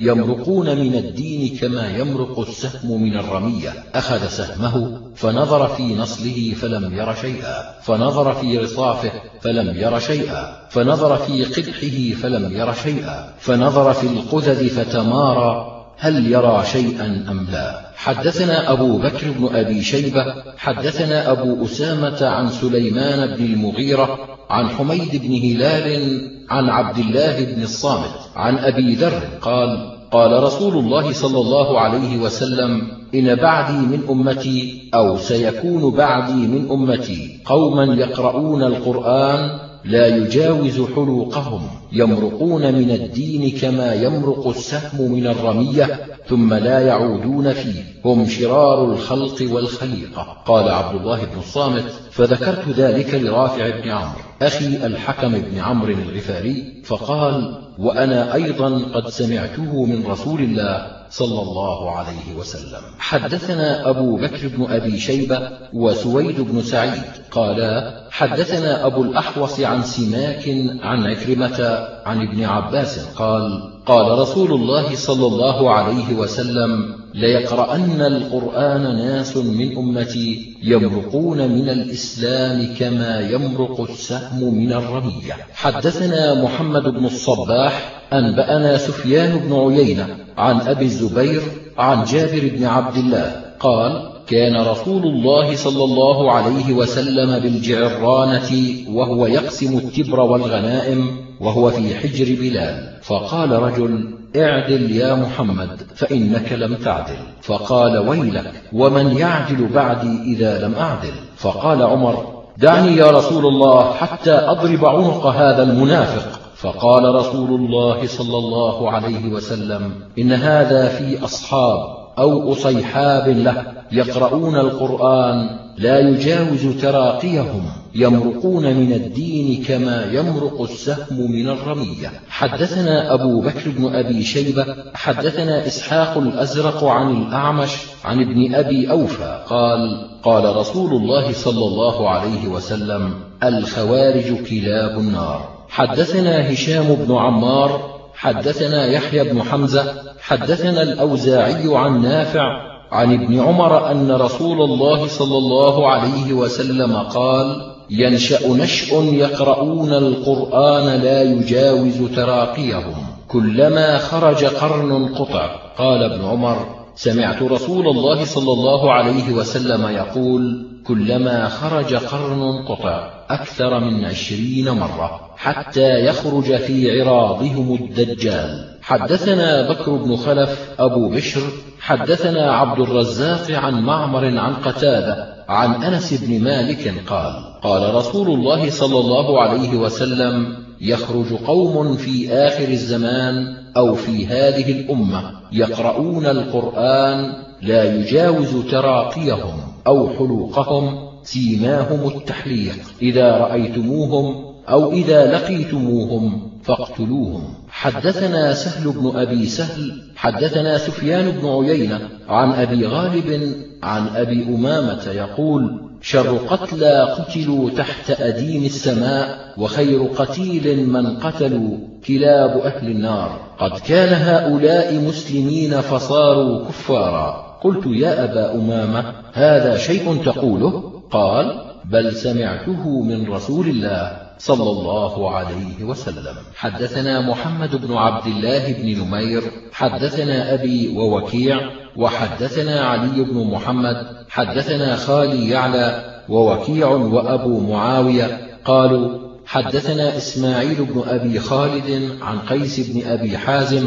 عن جرير بن عبد الله قال كنا جلوسا عند رسول الله صلى الله عليه وسلم فنظر إلى القمر ليلة البدر قال إنكم سترون ربكم كما ترون هذا القمر لا تضامون في رؤيته فإن استطعتم أن لا تغلبوا على صلاة قبل طلوع الشمس وقبل غروبها فافعلوا. ثم قرأ وسبح بحمد ربك قبل طلوع الشمس وقبل الغروب. حدثنا محمد بن عبد الله بن نمير حدثنا يحيى بن عيسى الرملي عن الأعمش عن أبي صالح عن أبي هريرة قال قال رسول الله صلى الله عليه وسلم تضامون في رؤية القمر ليلة البدر. قالوا لا. قال فكذلك لا تضامون في رؤية ربكم يوم القيامة. حدثنا محمد بن العلاء الهمداني حدثنا عبد الله بن إدريس عن الأعمش عن أبي صالح السمان عن أبي سعيد قال قلنا يا رسول الله أنرى ربنا؟ قال تضامون في رؤية الشمس في الظهيرة في غير سحاب؟ قلنا لا. قال فتضارون في رؤية القمر ليلة البدر في غير سحاب؟ قالوا لا. قال إنكم لا تضارون في رؤيته إلا كما تضارون في رؤيتهما. حدثنا أبو بكر بن أبي شيبة حدثنا يزيد بن هارون أنبأنا حماد بن سلمة عن يعلى بن عطاء عن وكيع بن حدث عن عمه أبي رزين قال قلت يا رسول الله أنرى الله يوم القيامة؟ وما آية ذلك في خلقه؟ قال يا أبا رزين أليس كلكم يرى القمر مخليا به؟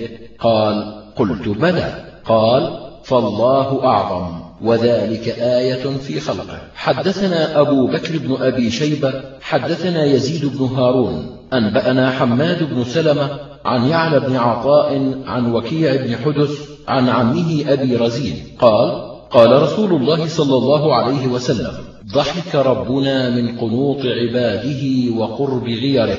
قال قلت يا رسول الله أو يضحك الرب؟ قال نعم. قلت لن نعدم من رب يضحك خيرا. حدثنا أبو بكر بن أبي شيبة ومحمد بن الصباح قالا حدثنا يزيد بن هارون أنبأنا حماد بن سلمة عن يعلى بن عطاء عن وكيع بن حدث عن عمه أبي رزين قال قلت يا رسول الله أين كان ربنا قبل أن يخلق خلقه؟ قال كان في عماء ما تحته هواء وما فوقه هواء وما ثم خلق عرشه على الماء. حدثنا حميد بن مسعدة حدثنا خالد بن الحارث حدثنا سعيد عن قتادة عن صفوان بن محرز المازني قال بينما نحن مع عبد الله بن عمر وهو يطوف بالبيت إذ عرض له رجل فقال يا ابن عمر كيف سمعت رسول الله صلى الله عليه وسلم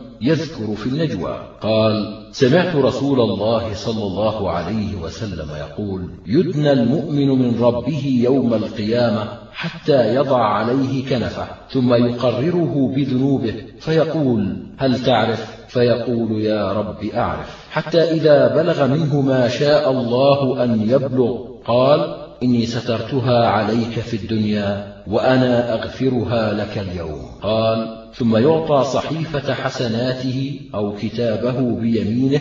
قال وأما الكافر أو المنافق فينادى على رؤوس الأشهاد. قال خالد في الأشهاد شيء من انقطاع. هؤلاء الذين كذبوا على ربهم ألا لعنة الله على الظالمين. حدثنا محمد بن عبد الملك بن أبي الشوارب. حدثنا أبو عاصم العباداني. حدثنا الفضل الرقاشي عن محمد بن المنكدر عن جابر بن عبد الله قال قال رسول الله صلى الله عليه وسلم بين أهل الجنة في نعيمهم إذ سطع لهم نور فرفعوا رؤوسهم فإذا الرب قد أشرف عليهم من فوقهم فقال السلام عليكم يا أهل الجنة. قال وذلك قول الله سلام قولا من رب رحيم. قال فينظر إليهم وينظرون إليه فلا يلتفتون إلى شيء من النعيم ما داموا ينظرون إليه حتى يحتجب عنهم ويبقى نوره وبركته عليهم في ديارهم. حدثنا علي بن محمد حدثنا وكيع عن الأعمش عن خيثمة عن عدي بن حاتم قال قال رسول الله صلى الله عليه وسلم ما منكم من أحد إلا سيكلمه ربه ليس بينه وبينه ترجمان فينظر من عن أيمن منه فلا يرى إلا شيئا قدمه. ثم ينظر من عن أيسر منه فلا يرى إلا شيئا قدمه ثم ينظر أمامه فتستقبله النار فمن استطاع منكم أن يتقي النار ولو بشق تمرة. فليفعل. حدثنا محمد بن بشار حدثنا أبو عبد الصمد عبد العزيز بن عبد الصمد حدثنا أبو عمران الجوني عن أبي بكر بن عبد الله بن قيس الأشعري عن أبيه قال قال رسول الله صلى الله عليه وسلم جنتان من فضة آنيتهما وما فيهما وجنتان من ذهب آنيتهما وما فيهما وما بين القوم وبين أن ينظروا إلى ربهم تبارك وتعالى إلا رداء الكبرياء على وجهه في جنة عدن. حدثنا عبد القدوس بن محمد حدثنا حجاج حدثنا حماد عن ثابت البناني عن عبد الرحمن بن أبي ليلى عن صهيب قال تلا رسول الله صلى الله عليه وسلم هذه الآية للذين أحسنوا الحسنى وزيادة. وقال إذا دخل أهل الجنة الجنة وأهل النار النار نادى مناد يا أهل الجنة إن لكم عند الله موعدا يريد أن ينجزكموه فيقولون وما هو؟ ألم يثقل الله موازيننا ويبيض وجوهنا ويدخلنا الجنة وينجنا من النار؟ قال فيكشف الحجاب فينظرون إليه. فوالله ما أعطاهم الله شيئا أحب إليهم من النظر يعني إليه ولا أقر لأعينهم. حدثنا علي بن محمد حدثنا أبو معاوية حدثنا الأعمش عن تميم بن سلمة عن عروة بن الزبير عن عائشة قالت الحمد لله الذي وسع سمعه الأصوات لقد جاءت المجادلة إلى النبي صلى الله عليه وسلم وأنا في ناحية البيت تشكو زوجها وما أسمع ما تقول فأنزل الله قد سمع الله قول التي تجادلك في زوجها. حدثنا محمد بن يحيى حدثنا صفوان بن عيسى عن ابن عجلان عن أبيه عن أبي هريرة قال قال رسول الله صلى الله عليه وسلم كتب ربكم على نفسه بيده قبل أن يخلق الخلق رحمتي سبقت غضبي. حدثنا إبراهيم بن المنذر الحزامي ويحيى بن حبيب بن عربي. قالا حدثنا موسى بن إبراهيم بن كثير الأنصاري الحزامي. قال سمعت طلحة بن خراش قال سمعت جابر بن عبد الله يقول لما قتل عبد الله بن عمرو بن حرام يوم أحد لقيني رسول الله صلى الله عليه وسلم. فقال يا جابر ألا أخبرك ما قال الله لأبيك؟ وقال يحيى في حديثه فقال يا جابر ما لي أراك منكسرا؟ قال قلت يا رسول الله استشهد أبي وترك عيالا ودينا. قال أفلا أبشرك بما لقي الله به أباك؟ قال بلى يا رسول الله. قال ما كلم الله أحدا قط إلا من وراء حجاب وكلم أباك كفاحا فقال يا عبدي تمن علي أعطك. قال يا ربي تحييني فأقتل فيك ثانية. فقال الرب سبحانه إنه سبق مني أنهم إليها لا يرجعون. قال يا رب فأبلغ من ورائي. قال فأنزل الله تعالى ولا تحسبن الذين قتلوا في سبيل الله أمواتا بل أحياء عند ربهم يرزقون. حدثنا أبو بكر بن أبي شيبة حدثنا وكيع عن سفيان عن أبي الزناد عن الأعرج. عن أبي هريرة قال قال رسول الله صلى الله عليه وسلم إن الله يضحك إلى رجلين يقتل أحدهما الآخر كلاهما دخل الجنة. يقاتل هذا في سبيل الله فيستشهد ثم يتوب الله على قاتله. فيسلم فيقاتل في سبيل الله فيستشهد. حدثنا حرملة بن يحيى ويونس بن عبد الأعلى. قالا حدثنا عبد الله بن وهب أخبرني يونس عن ابن شهاب. حدثني سعيد بن المسيب أن أبا هريرة كان يقول قال رسول الله صلى الله عليه وسلم يقبض الله الأرض يوم القيامة ويطوي السماء بيمينه ثم يقول أنا الملك أين ملوك الأرض؟ حدثنا محمد بن يحيى حدثنا محمد بن الصباح حدثنا الوليد بن أبي ثور الهمداني عن سماك عن عبد الله بن عميرة عن الأحنف بن قيس عن العباس بن عبد المطلب قال كنت بالبطحاء في عصابة وفيهم رسول الله صلى الله عليه وسلم فمرت به سحابة فنظر إليها فقال ما تسمون هذه؟ قالوا السحاب. قال والمزن. قالوا والمزن. قال والعنان. قال أبو بكر قالوا والعنان. قال كم ترون بينكم وبين السماء؟ قالوا لا ندري. قال فإن بينكم وبينها إما واحدا أو اثنين أو ثلاثا وسبعين سنة والسماء فوقها كذلك حتى عد سبع سماوات ثم فوق السماء السابعة بحر بين أعلاه وأسفله كما بين سماء إلى سماء ثم فوق ذلك ثمانية أوعال بين أظلافهن وركبهن كما بين سماء إلى سماء ثم على ظهورهن العرش بين أعلاه وأسفله كما بين سماء إلى سماء ثم الله فوق ذلك تبارك وتعالى. حدثنا يعقوب بن حميد بن كاسب حدثنا سفيان بن عيينة عن عمرو بن دينار عن عكرمة عن أبي هريرة أن النبي صلى الله عليه وسلم قال إذا قضى الله أمرا في السماء ضربت الملائكة أجنحتها خضعانا لقوله كأنه سلسلة على صفوان. فإذا فزع عن قلوبهم قالوا ماذا قال ربكم؟ قالوا الحق وهو العلي الكبير. كأنه سلسلة على صفوان. فإذا فزع عن قلوبهم قالوا ماذا قال ربكم؟ قالوا الحق وهو العلي الكبير. قال فيسمعها مسترقو السمع بعضهم فوق بعض فيسمع الكلمة فيلقيها إلى من تحته.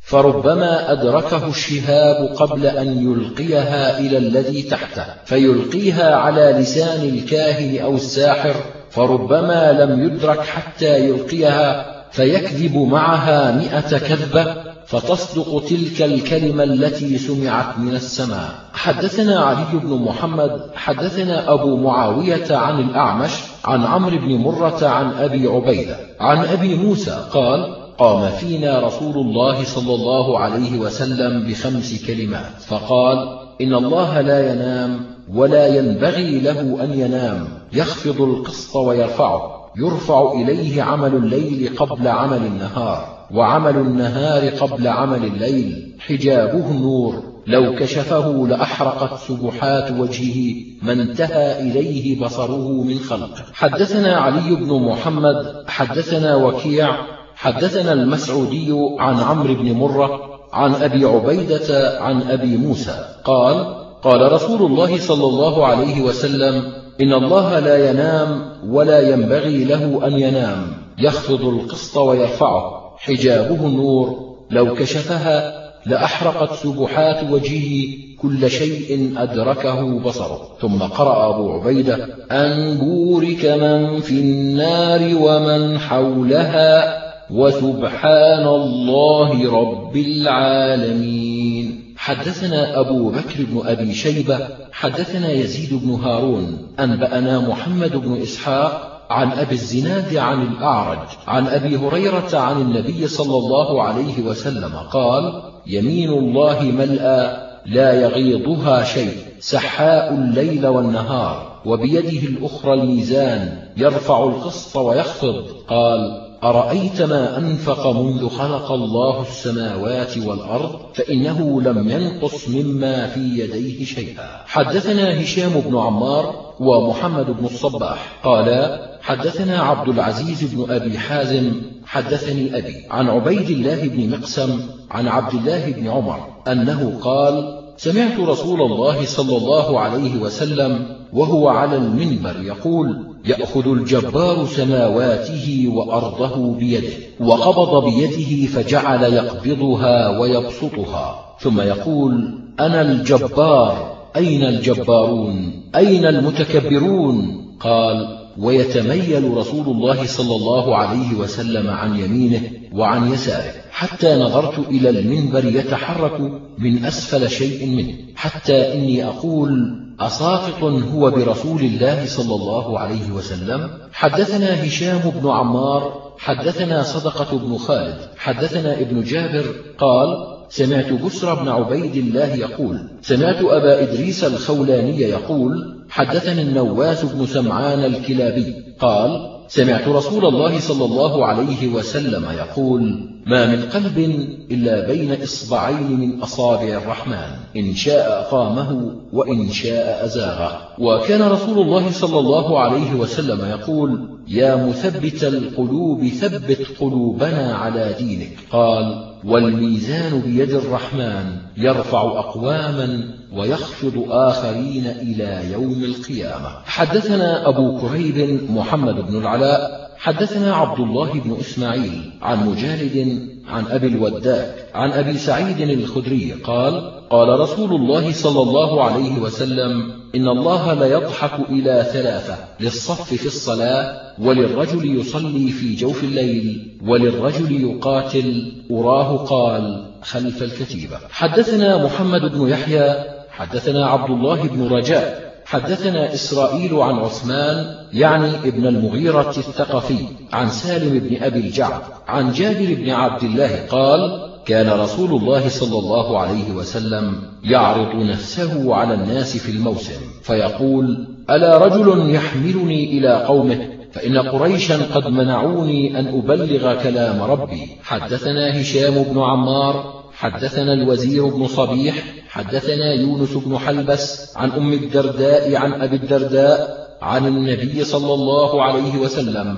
في قوله تعالى كل يوم هو في شأن قال من شأنه أن يغفر ذنبا ويفرج كربا ويرفع قوما ويخفض آخرين حدثنا محمد بن عبد الملك بن أبي الشوارب حدثنا أبو عوانة حدثنا عبد الملك بن عمير عن المنذر بن جرير عن أبيه. قال قال رسول الله صلى الله عليه وسلم من سن سنة حسنة فعمل بها كان له أجرها ومثل أجر من عمل بها لا ينقص من أجورهم شيئا. ومن سن سنة سيئة فعمل بها كان عليه وزرها ووزر من عمل بها لا ينقص من أوزارهم شيئا. حدثنا عبد الوارث بن عبد الصمد بن عبد الوارث حدثني أبي عن أيوب عن محمد بن سيرين عن أبي هريرة قال جاء رجل إلى النبي صلى الله عليه وسلم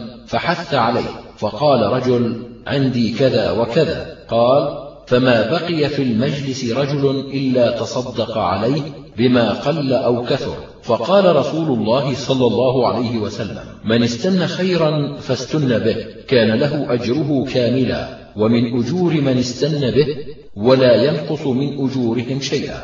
ومن استن سنة سيئة فاستن به فعليه وزره كاملا. ومن أوزار الذي استن به ولا ينقص من أوزارهم شيئا. حدثنا عيسى بن حماد المصري أنبأنا الليث بن سعد عن يزيد بن أبي حبيب عن سعد بن سنان عن أنس بن مالك عن رسول الله صلى الله عليه وسلم أنه قال أيما داع دعا إلى ضلالة فاتبع. فإن له مثل أوزار من اتبعه ولا ينقص من أوزارهم شيئا. وأيما داع دعا إلى هدى فاتبع.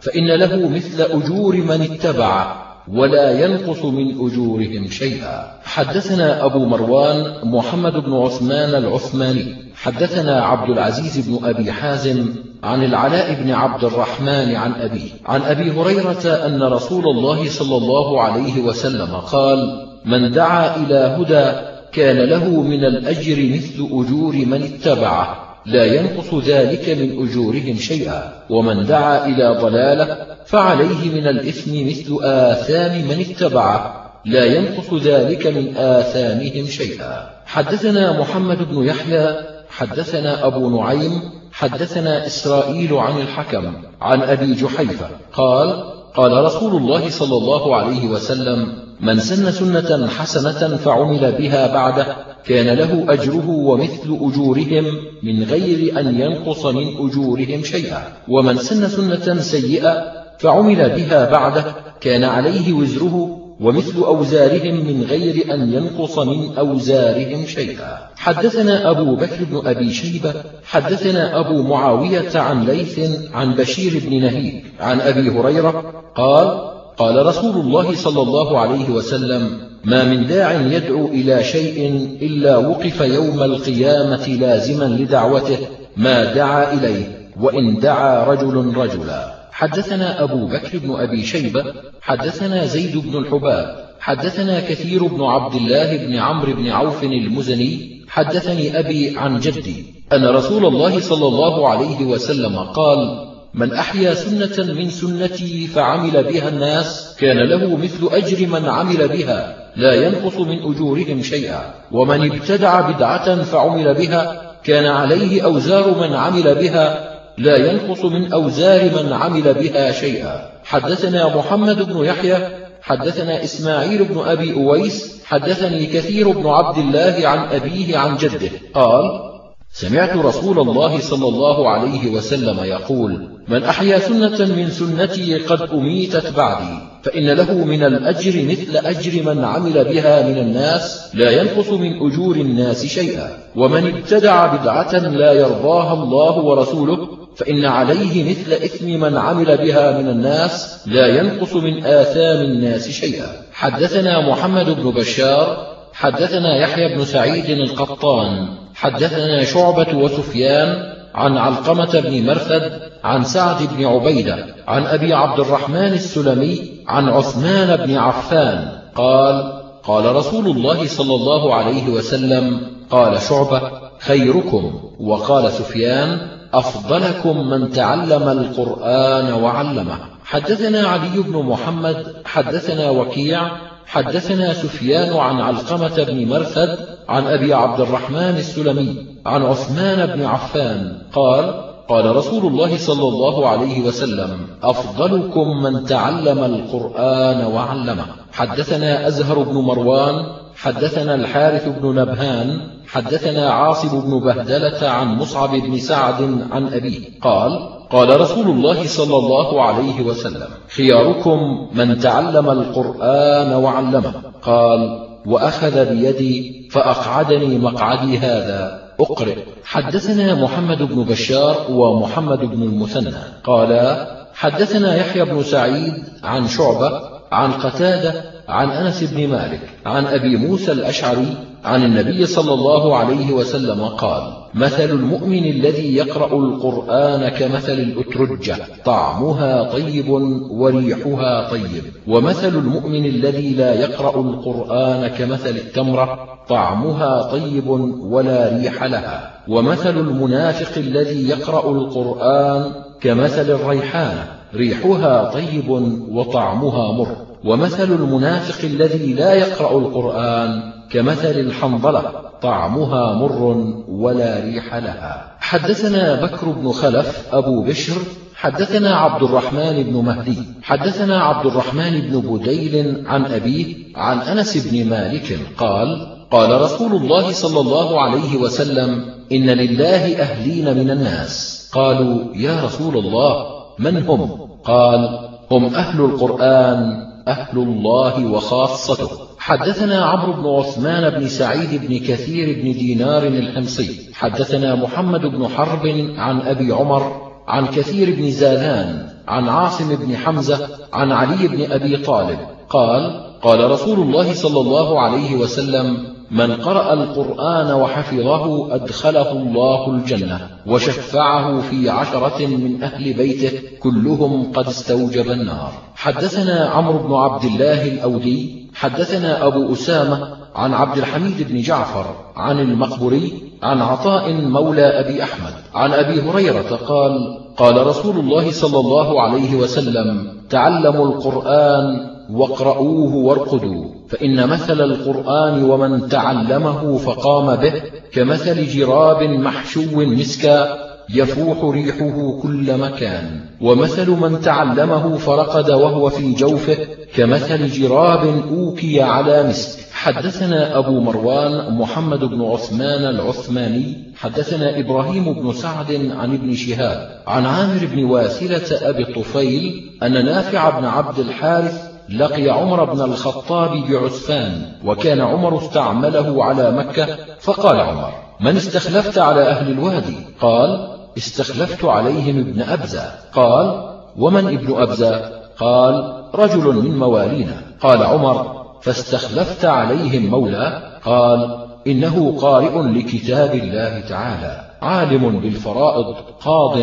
قال عمر أما إن نبيكم صلى الله عليه وسلم قال إن الله يرفع بهذا الكتاب أقواما ويضع به آخرين. حدثنا العباس بن عبد الله الواسطي حدثنا عبد الله بن غالب العباداني عن عبد الله بن زياد البحراني عن علي بن زيد عن سعيد بن المسيب عن أبي ذر قال قال لي رسول الله صلى الله عليه وسلم يا أبا ذر لأن تغدو فتعلم آية من كتاب الله خير لك من أن تصلي مئة ركعة ولأن تغدو فتعلم بابا من العلم عمل به أو لم يعمل خير من أن تصلي ألف ركعة. حدثنا بكر بن خلف أبو بشر حدثنا عبد الأعلى عن معمر عن الزهري عن سعيد بن المسيب عن أبي هريرة قال قال رسول الله صلى الله عليه وسلم من يرد الله به خيرا يفقهه في الدين. حدثنا هشام بن عمار حدثنا الوليد بن مسلم مروان بن جناح عن يونس بن ميسرة بن حلبس أنه حدثه قال سمعت معاوية بن أبي سفيان يحدث عن رسول الله صلى الله عليه وسلم أنه قال الخير عادة والشر لجاجة ومن يرد الله به خيرا يفقهه في الدين. حدثنا هشام بن عمار حدثنا الوليد بن مسلم حدثنا روح بن جناح أبو سعد عن مجاهد عن ابن عباس قال قال رسول الله صلى الله عليه وسلم فقيه واحد أشد على الشيطان من ألف عابد.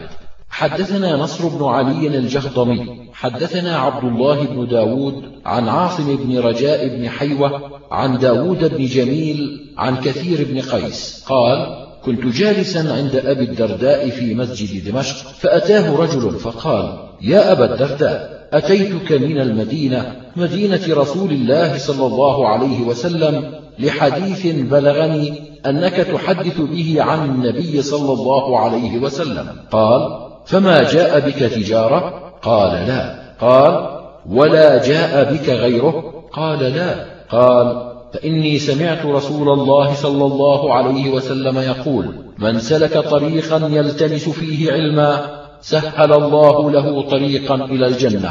وإن الملائكة لتضع أجنحتها رضا لطالب العلم وإن طالب العلم يستغفر له من في السماء والأرض حتى الحيتان في الماء. وإن فضل العالم على العابد كفضل القمر على سائر الكواكب.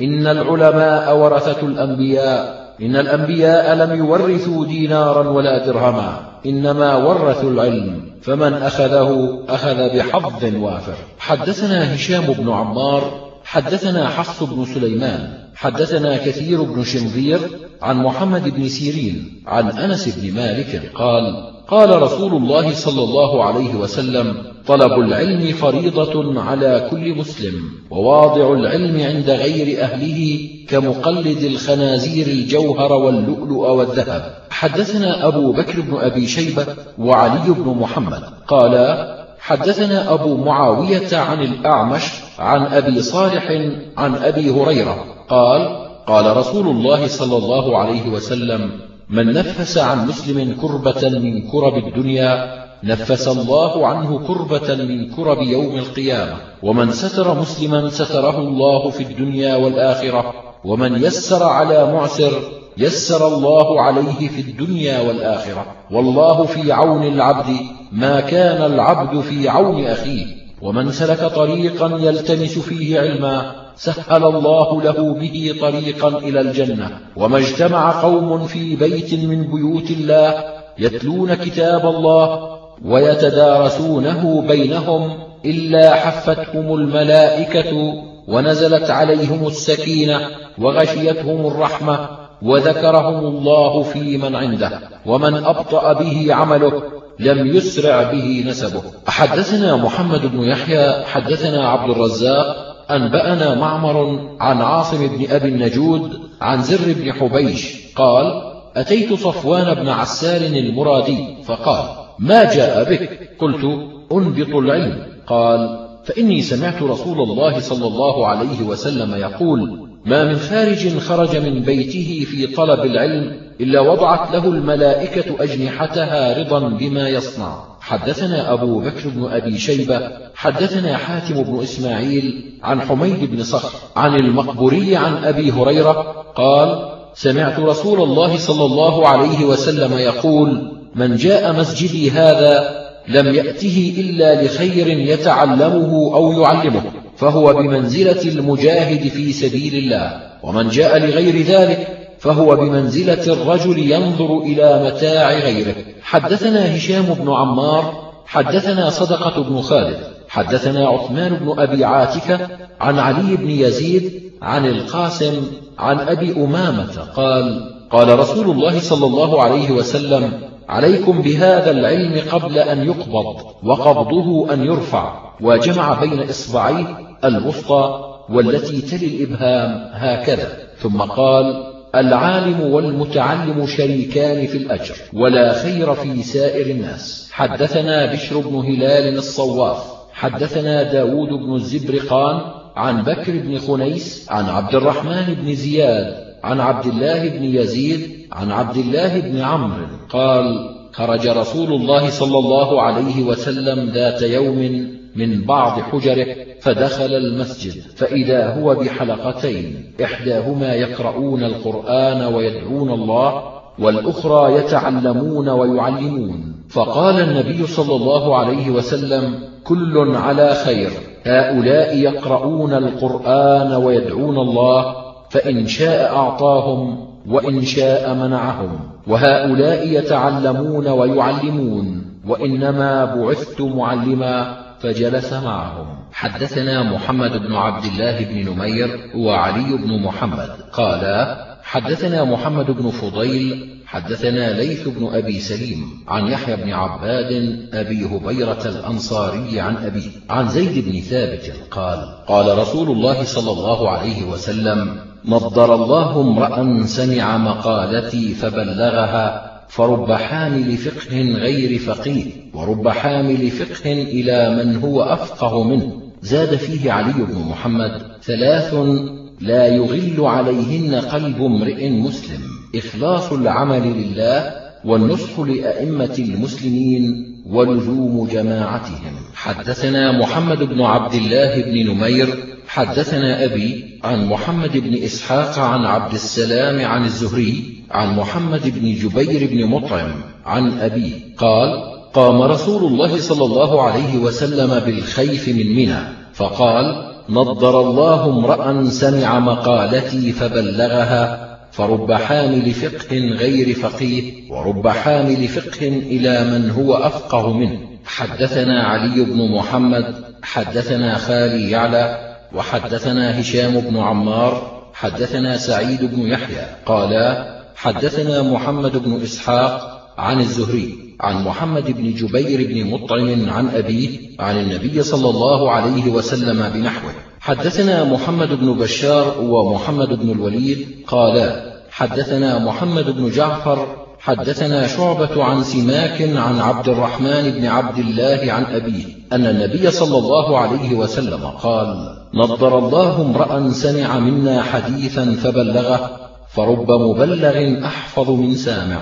حدثنا محمد بن بشار حدثنا يحيى بن سعيد القطان أملاه علينا. حدثنا قرة بن خالد حدثنا محمد بن سيرين عن عبد الرحمن بن أبي بكرة عن أبيه وعن رجل آخر هو أفضل في نفسي من عبد الرحمن عن أبي بكرة. قال خطب رسول الله صلى الله عليه وسلم يوم النحر فقال ليبلغ الشاهد الغائب. فإنه رب مبلغ يبلغه أوعى له من سامع. حدثنا أبو بكر بن أبي شيبة حدثنا أبو أسامة وحدثنا إسحاق بن منصور. أنبأنا النضر بن شميل عن بهز بن حكيم عن أبيه عن جده معاوية القشيري قال قال رسول الله صلى الله عليه وسلم ألا ليبلغ الشاهد الغائب. حدثنا أحمد بن عبده أنبأنا عبد العزيز بن محمد الدراوردي حدثني قدامة بن موسى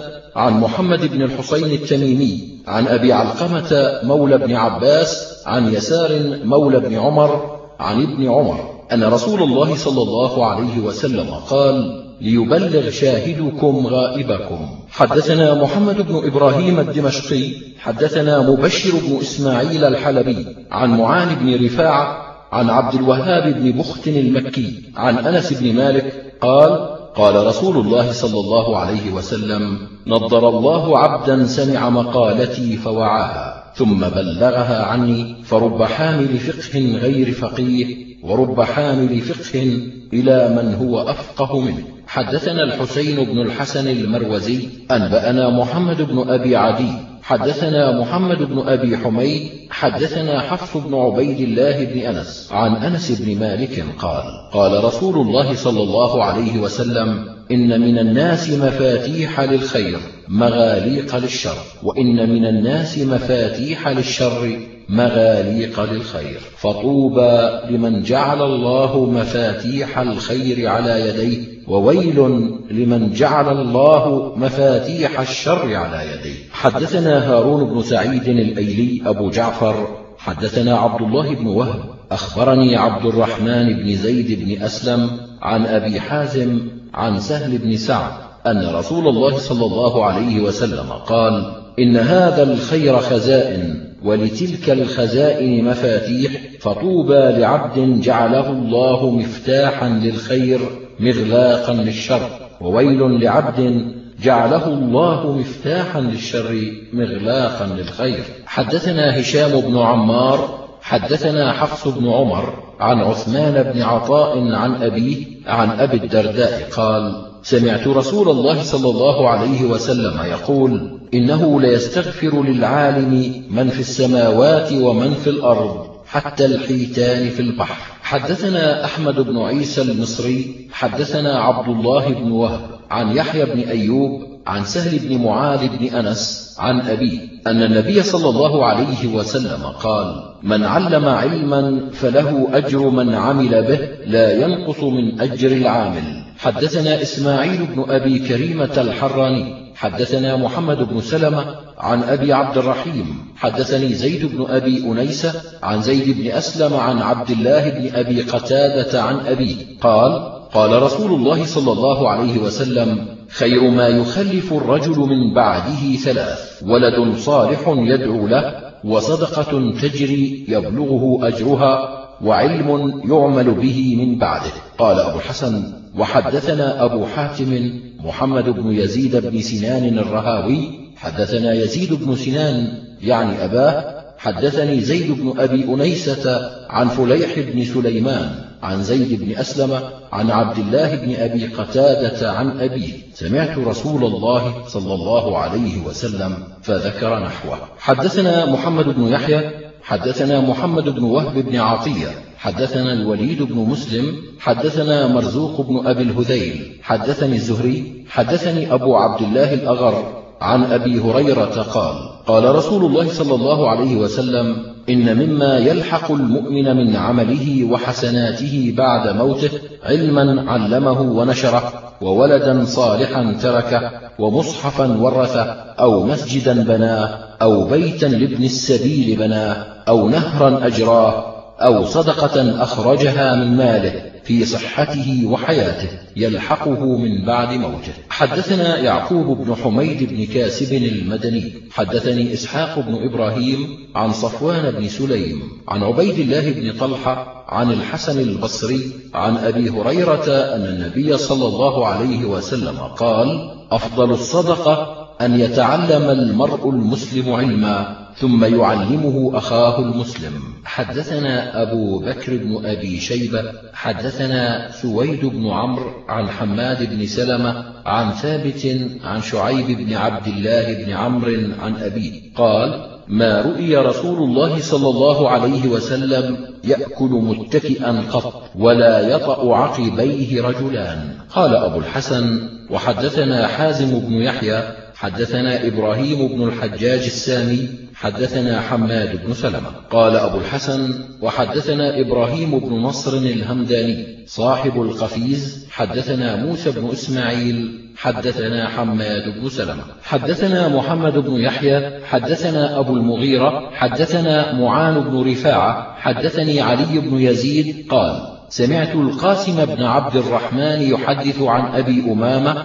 قال مر النبي صلى الله عليه وسلم في يوم شديد الحر نحو بقيع الغرقد وكان الناس يمشون خلفه. فلما سمع صوت النعال وقر ذلك في نفسه فجلس حتى قدمهم أمامه لئلا يقع في نفسه شيء من الكبر. حدثنا علي بن محمد حدثنا وكيع عن سفيان عن الأسود بن قيس عن نبيح العنزي عن جابر بن عبد الله قال كان النبي صلى الله عليه وسلم إذا مشى مشى أصحابه أمامه وتركوا ظهره للملائكة. حدثنا محمد بن الحارث بن راشد المصري حدثنا الحكم بن عبدة عن أبي هارون العبدي عن أبي سعيد الخدري عن رسول الله صلى الله عليه وسلم قال سيأتيكم أقوام يطلبون العلم فإذا رأيتموهم فقولوا لهم مرحبا مرحبا بوصية رسول الله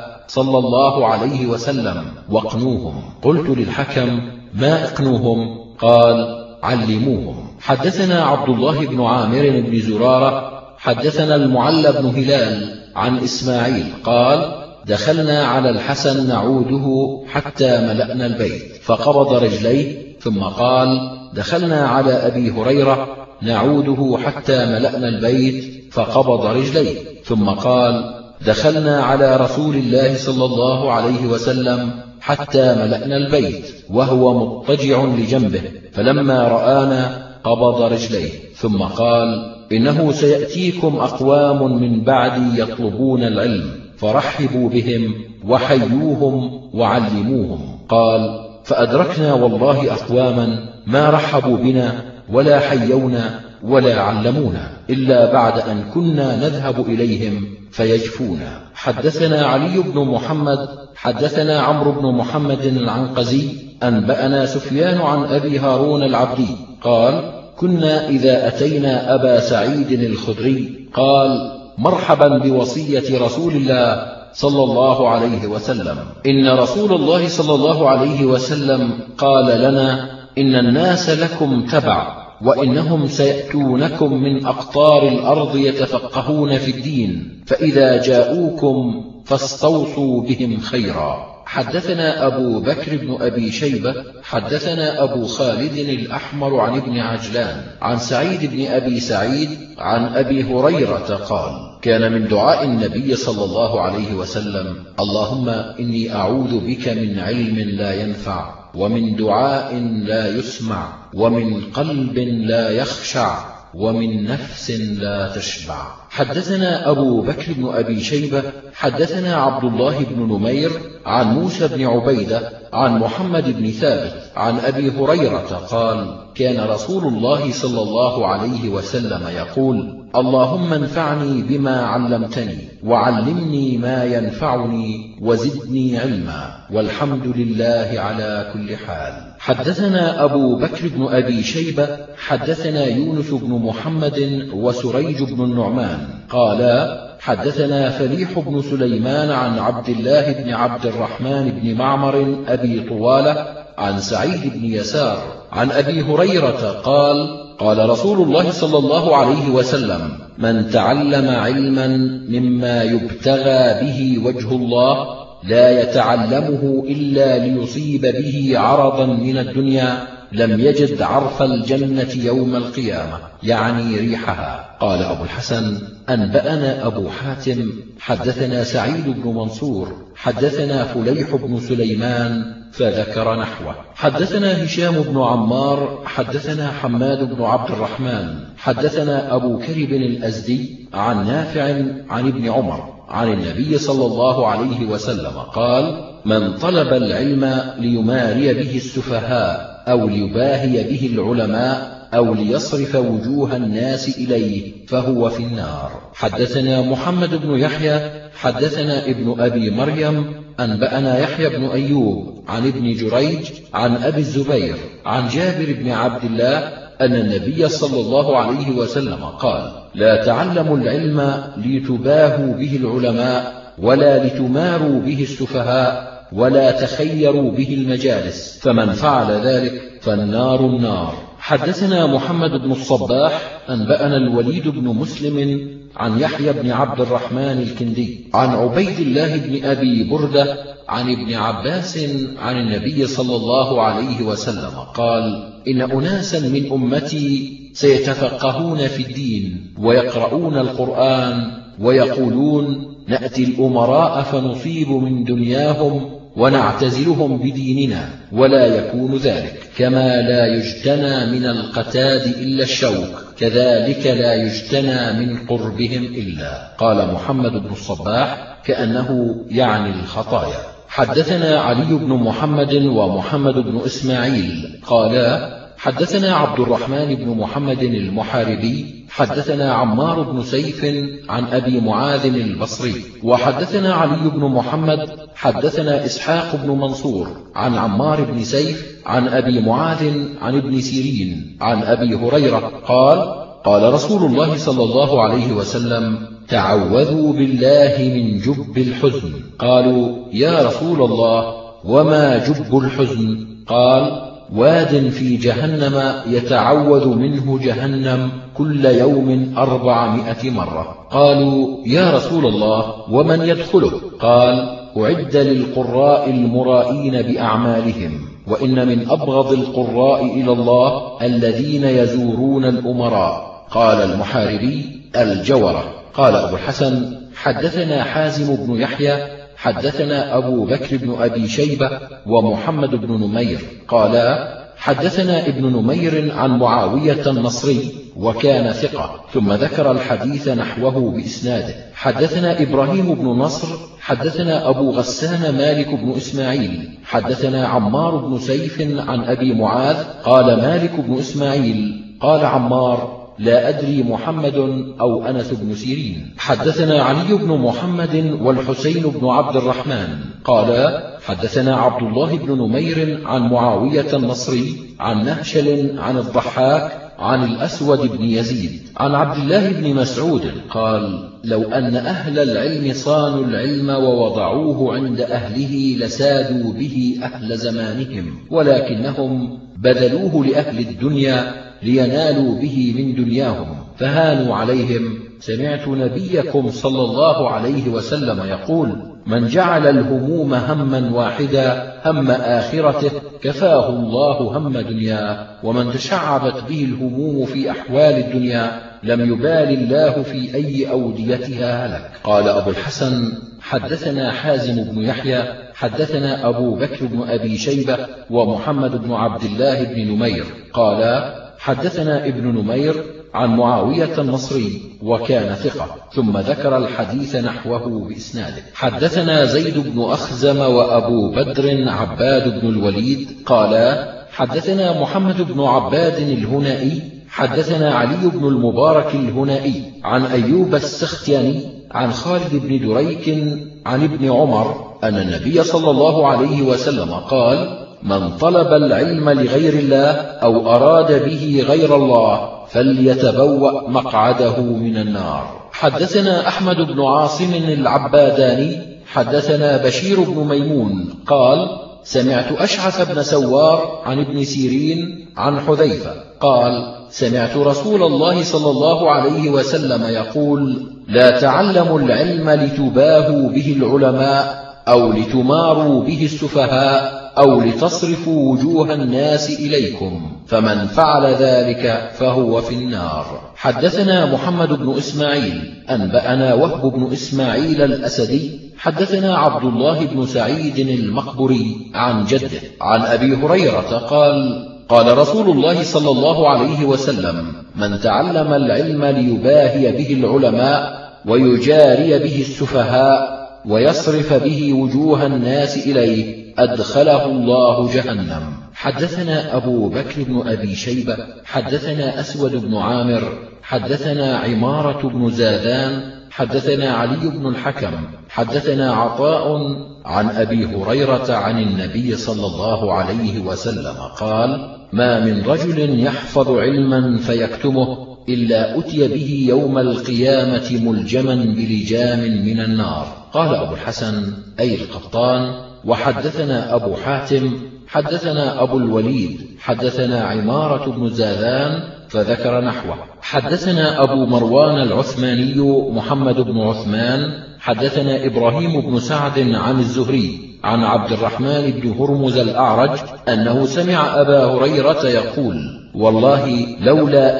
آيتان في كتاب الله تعالى ما حدثت عنه يعني عن النبي صلى الله عليه وسلم شيئا أبدا. لولا قول الله إن الذين يكتمون ما أنزل الله من الكتاب إلى آخر الآيتين. حدثنا الحسين بن أبي السري العسقلاني حدثنا خلف بن تميم عن عبد الله بن السري عن محمد بن المنكدر عن جابر قال قال رسول الله صلى الله عليه وسلم إذا لعن آخر هذه الأمة أولها فمن كتم حديثا فقد كتم ما أنزل الله. حدثنا أحمد بن الأزهر حدثنا الهيثم بن جميل حدثني عمرو بن سليم حدثنا يوسف بن إبراهيم. قال سمعت أنس بن مالك يقول سمعت رسول الله صلى الله عليه وسلم يقول من سئل عن علم فكتمه ألجم يوم القيامة بلجام من نار. حدثنا إسماعيل بن حبان بن واقد الثقفي أبو إسحاق الواسطي. حدثنا عبد الله بن عاصم. حدثنا محمد بن داب عن صفوان بن سليم عن عبد الرحمن بن أبي سعيد الخدري. عن أبي سعيد الخدري قال قال رسول الله صلى الله عليه وسلم من كتم علما مما ينفع الله به في أمر الناس أمر الدين ألجمه الله يوم القيامة بلجام من النار. حدثنا محمد بن عبد الله بن حفص بن هشام بن زيد بن أنس بن مالك. حدثنا أبو إبراهيم إسماعيل بن إبراهيم الكرابيسي عن ابن عون عن محمد بن سيرين عن أبي هريرة قال قال رسول الله صلى الله عليه وسلم من سئل عن علم يعلمه فكتمه ألجم يوم القيامة بلجام من نار.